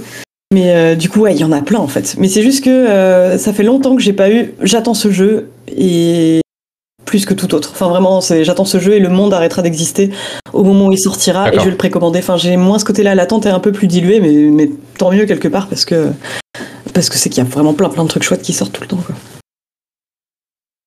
Et est-ce qu'au contraire, il y a des jeux que tu as attendus et que tu regrettes qu'ils aient été annulés? Oui. Ouais, et là, voilà, c'est facile de te répondre. C'est euh, parce que l'exemple que j'ai en tête, c'est euh, Silent Hills donc qui devait être euh, la suite de Silent Hill euh, par euh, Hideo Kojima, mais pas seulement Hideo Kojima, il devait y avoir aussi Junji Ito impliqué dans le projet. C'est Guillermo, del, Toro. Franchement, enfin c'est, je regrette presque le. Je sais qu'on est censé dire voilà, regrette pas de l'avoir. de, de pas l'avoir eu, mais sois heureux de l'avoir connu. Mais non, là en l'occurrence, je suis hyper frustré parce qu'on a eu un, un trailer jouable qui laissait pas du tout présumer de ce qu'allait être le jeu parce que finalement c'est un trailer jouable. C'est ça aurait été sans doute très très différent l'expérience de jeu promise euh, par Silent Hills mais euh, l'intention enfin vraiment quand je vois les notes euh, toutes les notes créatives qu'il y a eu derrière ça je, me dis bah Hideo Kojima qui s'attaque à un genre. Enfin vraiment à l'horreur. En plus l'horreur psychologique enfin qui est le sous-genre horrifique que je préfère dans la lignée de Silent Hill donc qui est une de mes franchises horrifiques préférées et en plus, le trailer enfin, donnait vachement envie. Je trouvais les énigmes euh, vraiment bien. Ça, ça créait une espèce de malaise qui reposait pas uniquement sur le, le jumpscare facile. Et j'aurais mhm. tellement aimé voir ce que ça allait devenir et trop dégoûté qu'il était annulé. Et ça, euh, bon, bah, peut-être que t'es dans le même cas que moi, mais Sleeping Dogs 2, euh, la play est encore très bien. Oui. Même si, quand même, ça aurait été très curieux enfin, de voir ce qu'ils allaient en faire. Hein. C'était pas du tout prévu pour être, pour être la même chose, mais quand même. J'aurais aimé poursuivre Sleeping Dogs. Ah, déjà la genèse de. Enfin, c'est un miracle que Sleeping Dogs ait pu exister. Oui. Il vient de très très loin. Donc je suis déjà content que lui soit sorti. Ouais, c'est clair. Mais oui, euh, le 2, euh, le 2 malheureusement, euh, on pense à toi. on pense à toi. On pense très fort à toi. Mais je, Rip. Mais je, mais je pense que Visage est un très bon héritier de ce qu'aurait pu être Pity. Bah alors justement, le truc c'est que tous les pity-like, ouais, on peut, allez, n'ayons pas peur des mots. Enfin, les pity-like, parce que c'est vrai qu'il y en a plusieurs, mais euh, visage en, tête, repose vachement bah, sur ce qu'était le, le, trailer jouable, qui au final était que destiné à révéler une annonce qui était qu'il va y avoir un Silent Hills. Le jeu aurait pu être complètement différent, donc du coup, ouais, c'est, c'est, intéressant, c'est un trailer qui a été tellement influent qu'il a créé un sous-genre à lui seul. Bon, voilà, après, il n'a pas réinventé la poudre, hein, c'est on va dans une maison qui change de forme euh, au fur et à mesure.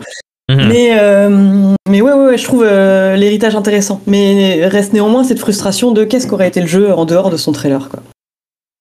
Oui. Je sais que là, il y a un jeu que j'ai beaucoup attendu, c'était Mutagenics par la team Ah oui, oui, oui. Et que, et que là, le jeu est repris, mais c'est très différent du postulat de base. Ça sera un jeu euh, un petit peu comme Into the Breach, si j'ai bien compris, de, de stratégie et de plateau. Hmm. Mais je me souviens, le concept, quand il il y avait eu l'interview de Macmillan où il pitchait le jeu et je trouvais ça incroyable et j'avais tellement hâte et j'étais tellement déçu quand, quand le jeu avait été annulé. Oh merde, ouais. Ah non, mais ça, ça, des petites déceptions comme ça, ouais, quand même, la vie d'un joueur, il faut que tu aies des petites déceptions, c'est sûr. bon, après, il y a aussi les moments où les jeux sortent et euh, correspondent pas du tout à la promesse qu'on avait fait les développeurs. Oui. Ça, c'est une autre catégorie. Mais c'est très marrant parce que je, on en a parlé euh, sans, le nommer tout à l'heure de No Man's Sky. Oui, c'est vrai. Euh, c'est vrai que j'ai dit dinosaure à tête de chou-fleur, t'as vu direct de quoi je parlais. oui, oui. C'est que No Man's Sky, je l'ai beaucoup attendu parce que, comme toi, j'adore euh, l'espace et j'adore ses représentations. Et du coup, d'avoir un monde infini, en plus, c'était l'époque où j'avais lu La caste des métabarons. Mm. la BD de Jodorowsky, où justement tu joues, euh, c'est, enfin pas tu joues, tu, tu suis les aventures d'une euh, d'une famille de mercenaires de l'espace avec un vaisseau qui sont le meilleur soldat de l'univers. Et du coup, moi, je voulais avoir ce, ce truc-là d'a- d'être euh, comme une entité surpuissante, de me balader de planète en planète. Et du coup, j'aimais bien, en fait, que le jeu soit vide. Mm. Je m'étais pas mal amusé. Je, je- au final, j'avais fini par tourner en rond. Mais j'ai plus de mal, j'avais relancé il y a quelques temps, et devoir construire une base, de pouvoir naviguer facilement, je trouve que ça perd un petit peu de charme de la promesse qu'il y avait au départ. Même si le studio a beaucoup très bien rebondi sur ses pattes et a réussi à, produire quelque chose qui a satisfait euh, beaucoup de joueurs. Mais c'est intéressant ce que tu dis sur la question de l'espace et notamment du, vide. Enfin, c'est euh, bah déjà la question euh, interview inversée, pardon, mais la question que j'ai envie de te poser, c'est ben, d'où vient cette fascination pour l'espace et comment la matérialiser le mieux en jeu, en faire un, quelque chose d'immense et vide, enfin qui te renvoie à des angoisses existentielles. Moi, moi, c'est les représentations de l'espace que j'aime bien personnellement, mais mais aussi bah, tout le côté oui, euh, infini de possibilités, mais avec quand même euh, dans le fond. euh, énormément de passages complètement vides et froids, quoi. Oui. Parce que dans l'infini de possibilités, il y a aussi beaucoup de, de mondes où on se fait chier. Ouais, c'est ça. Et, euh, mais c'est aussi important parce que justement, un monde où tu te fais pas chier mais qui est pas extraordinaire, bah, ce sera quand même une récompense en Ouais, voilà, exactement. Je suis d'accord avec ça. Euh, mon avant-dernière question, ça sera est-ce que c'est quoi ton jeu d'espace préféré? Mon jeu d'espace préféré, bah, il y en a plein. Mes premiers exemples qui me viennent en tête, c'est Alien Isolation. Alors c'est marrant parce que c'est plus un jeu de station spatiale que d'espace à proprement parler. On- Mais euh, c'est vraiment le jeu qui retranscrit, selon moi, le mieux. Enfin, le, le- comment dire? La, enfin, je, je trouve que beaucoup de jeux d'horreur spatiale reposent euh, pas assez sur ça, en fait, sur la peur du, du vide total, enfin, du côté complètement hostile. Mais euh, où l'espace, en fait, est juste un, un prétexte pour parler d'un équipage qui devient fou. Ça se passe toujours comme ça, hein, c'est ils deviennent fous parce qu'ils sont isolés pendant un temps, etc. Mais, mais juste, euh, ouais, vraiment euh, un jeu d'espace qui confronte aussi au côté un peu horreur cosmique, euh, enfin, qui est décuplé quand tu te rends compte que l'espace est peuplé de créatures comme les xénomorphes qui sont infiniment plus puissantes que toi et te contraignent à rester plâtré dans un placard pendant des heures et des heures. J'ai vraiment beaucoup, beaucoup aimé ça, quoi. Et j'ai euh, adoré aussi euh, un autre jeu que je, je cite souvent, c'est euh, Observation, qui est un jeu de no-code où t'incarnes, bah, c'est un peu de 2001, c'est l'espace et t'incarnes Hal, quoi. Là, en l'occurrence, c'est une IA qui s'appelle, je sais plus, on va dire Sam. Mais ouais, c'est. Il triche un petit peu parce que t'es pas uniquement dans les interfaces. Tu peux euh, vraiment, par exemple, euh, te mettre dans une boule sphérique, par exemple, et rouler. Donc avoir une présence physique dans la, dans la station spatiale. Mais, mais c'était vraiment, euh, vraiment un jeu intéressant de ce point de vue-là. Ok. Alors du coup, ma dernière question. Julie Le Baron, Hélène Ripley. Pourquoi tu joues? Pourquoi je joue? Ouais, oh la vache, bah oui, non, mais j'aurais dû me douter qu'elle viendrait cette question, vu qu'elle donne quand même titre au podcast. Bah pour, euh, mais pour euh, en fait euh, mille choses et je crois qu'on en a effleuré quelques-unes. hein. Enfin, je joue parce que ça m'inspire, ça m'inspire dans l'écriture. Je joue parce que ça me divertit, parce que ça me transporte dans des univers différents. Ça me confronte à des directions artistiques différentes, à des. Ça me donne beaucoup, vraiment l'impression parfois ouais, d'être beaucoup plus dans le dans le cerveau et l'imaginaire des personnes qui ont, créé l'œuvre que je pourrais euh, l'avoir quand je regarde un film ou un ou un texte. C'est très marrant parce que des personnes que, que j'ai que j'ai euh, interviewées et comme euh, comme toi, Agar ou alors Intello qui littéralement vivent du jeu vidéo, aucun ne me cite par exemple quelque chose tout bête genre pour payer mes factures ou pour m'acheter à manger. Oui, c'est vrai. Ça reste quand même euh, un divertissement avant tout. Non, non, ouais, non, c'est. Bah ouais, bien sûr. Bah, au final, t'arrives pas là complètement, euh, complètement par hasard, quoi. c'est. C'est vrai que bah il y a quand même ces distinctions à faire, et c'est le cas pour Intello et pour euh, et pour Agar, quoi. C'est qu'il y a la distinction entre le jeu, bah ouais. Pourquoi est-ce qu'on joue euh, en tant que joueur et pourquoi est-ce qu'on joue en tant que journaliste ou, euh, ou streamer? C'est les raisons sont parfois différentes, mais c'est aussi pour ça que j'aime bien Canard PC, c'est qu'on peut pousser les raisons pour lesquelles on joue. Donc, par exemple, mettre en avant les jeux que nous, on a envie de tester en particulier, etc. Et perpétuer un peu bah, ce côté qui nous a amené là, quoi. Cette passion. Ah, ça fait tellement phrase de Fortune Cookie, mais, mais c'est ça. Eh bien, merci beaucoup. Je passais un très bon moment Bah, avec moi toi. aussi, c'était chouette. Euh. Où est-ce qu'on peut retrouver ton travail? Eh bien, euh, sur, euh, bah, sur le site canardpc.com, sous le pseudonyme Hélène Ripley, ou sinon en constatant à quel point les articles sont arrivés à l'heure. Parce que c'est vrai que le top de rédaction, c'est surtout de la, planification et la coordination. Et après, euh, sinon, bah, sur Twitter, je poste souvent ce que je fais euh, sous le pseudo ICTH. Ça marche. Merci beaucoup. À la prochaine. Bah, merci à toi, c'était vraiment chouette.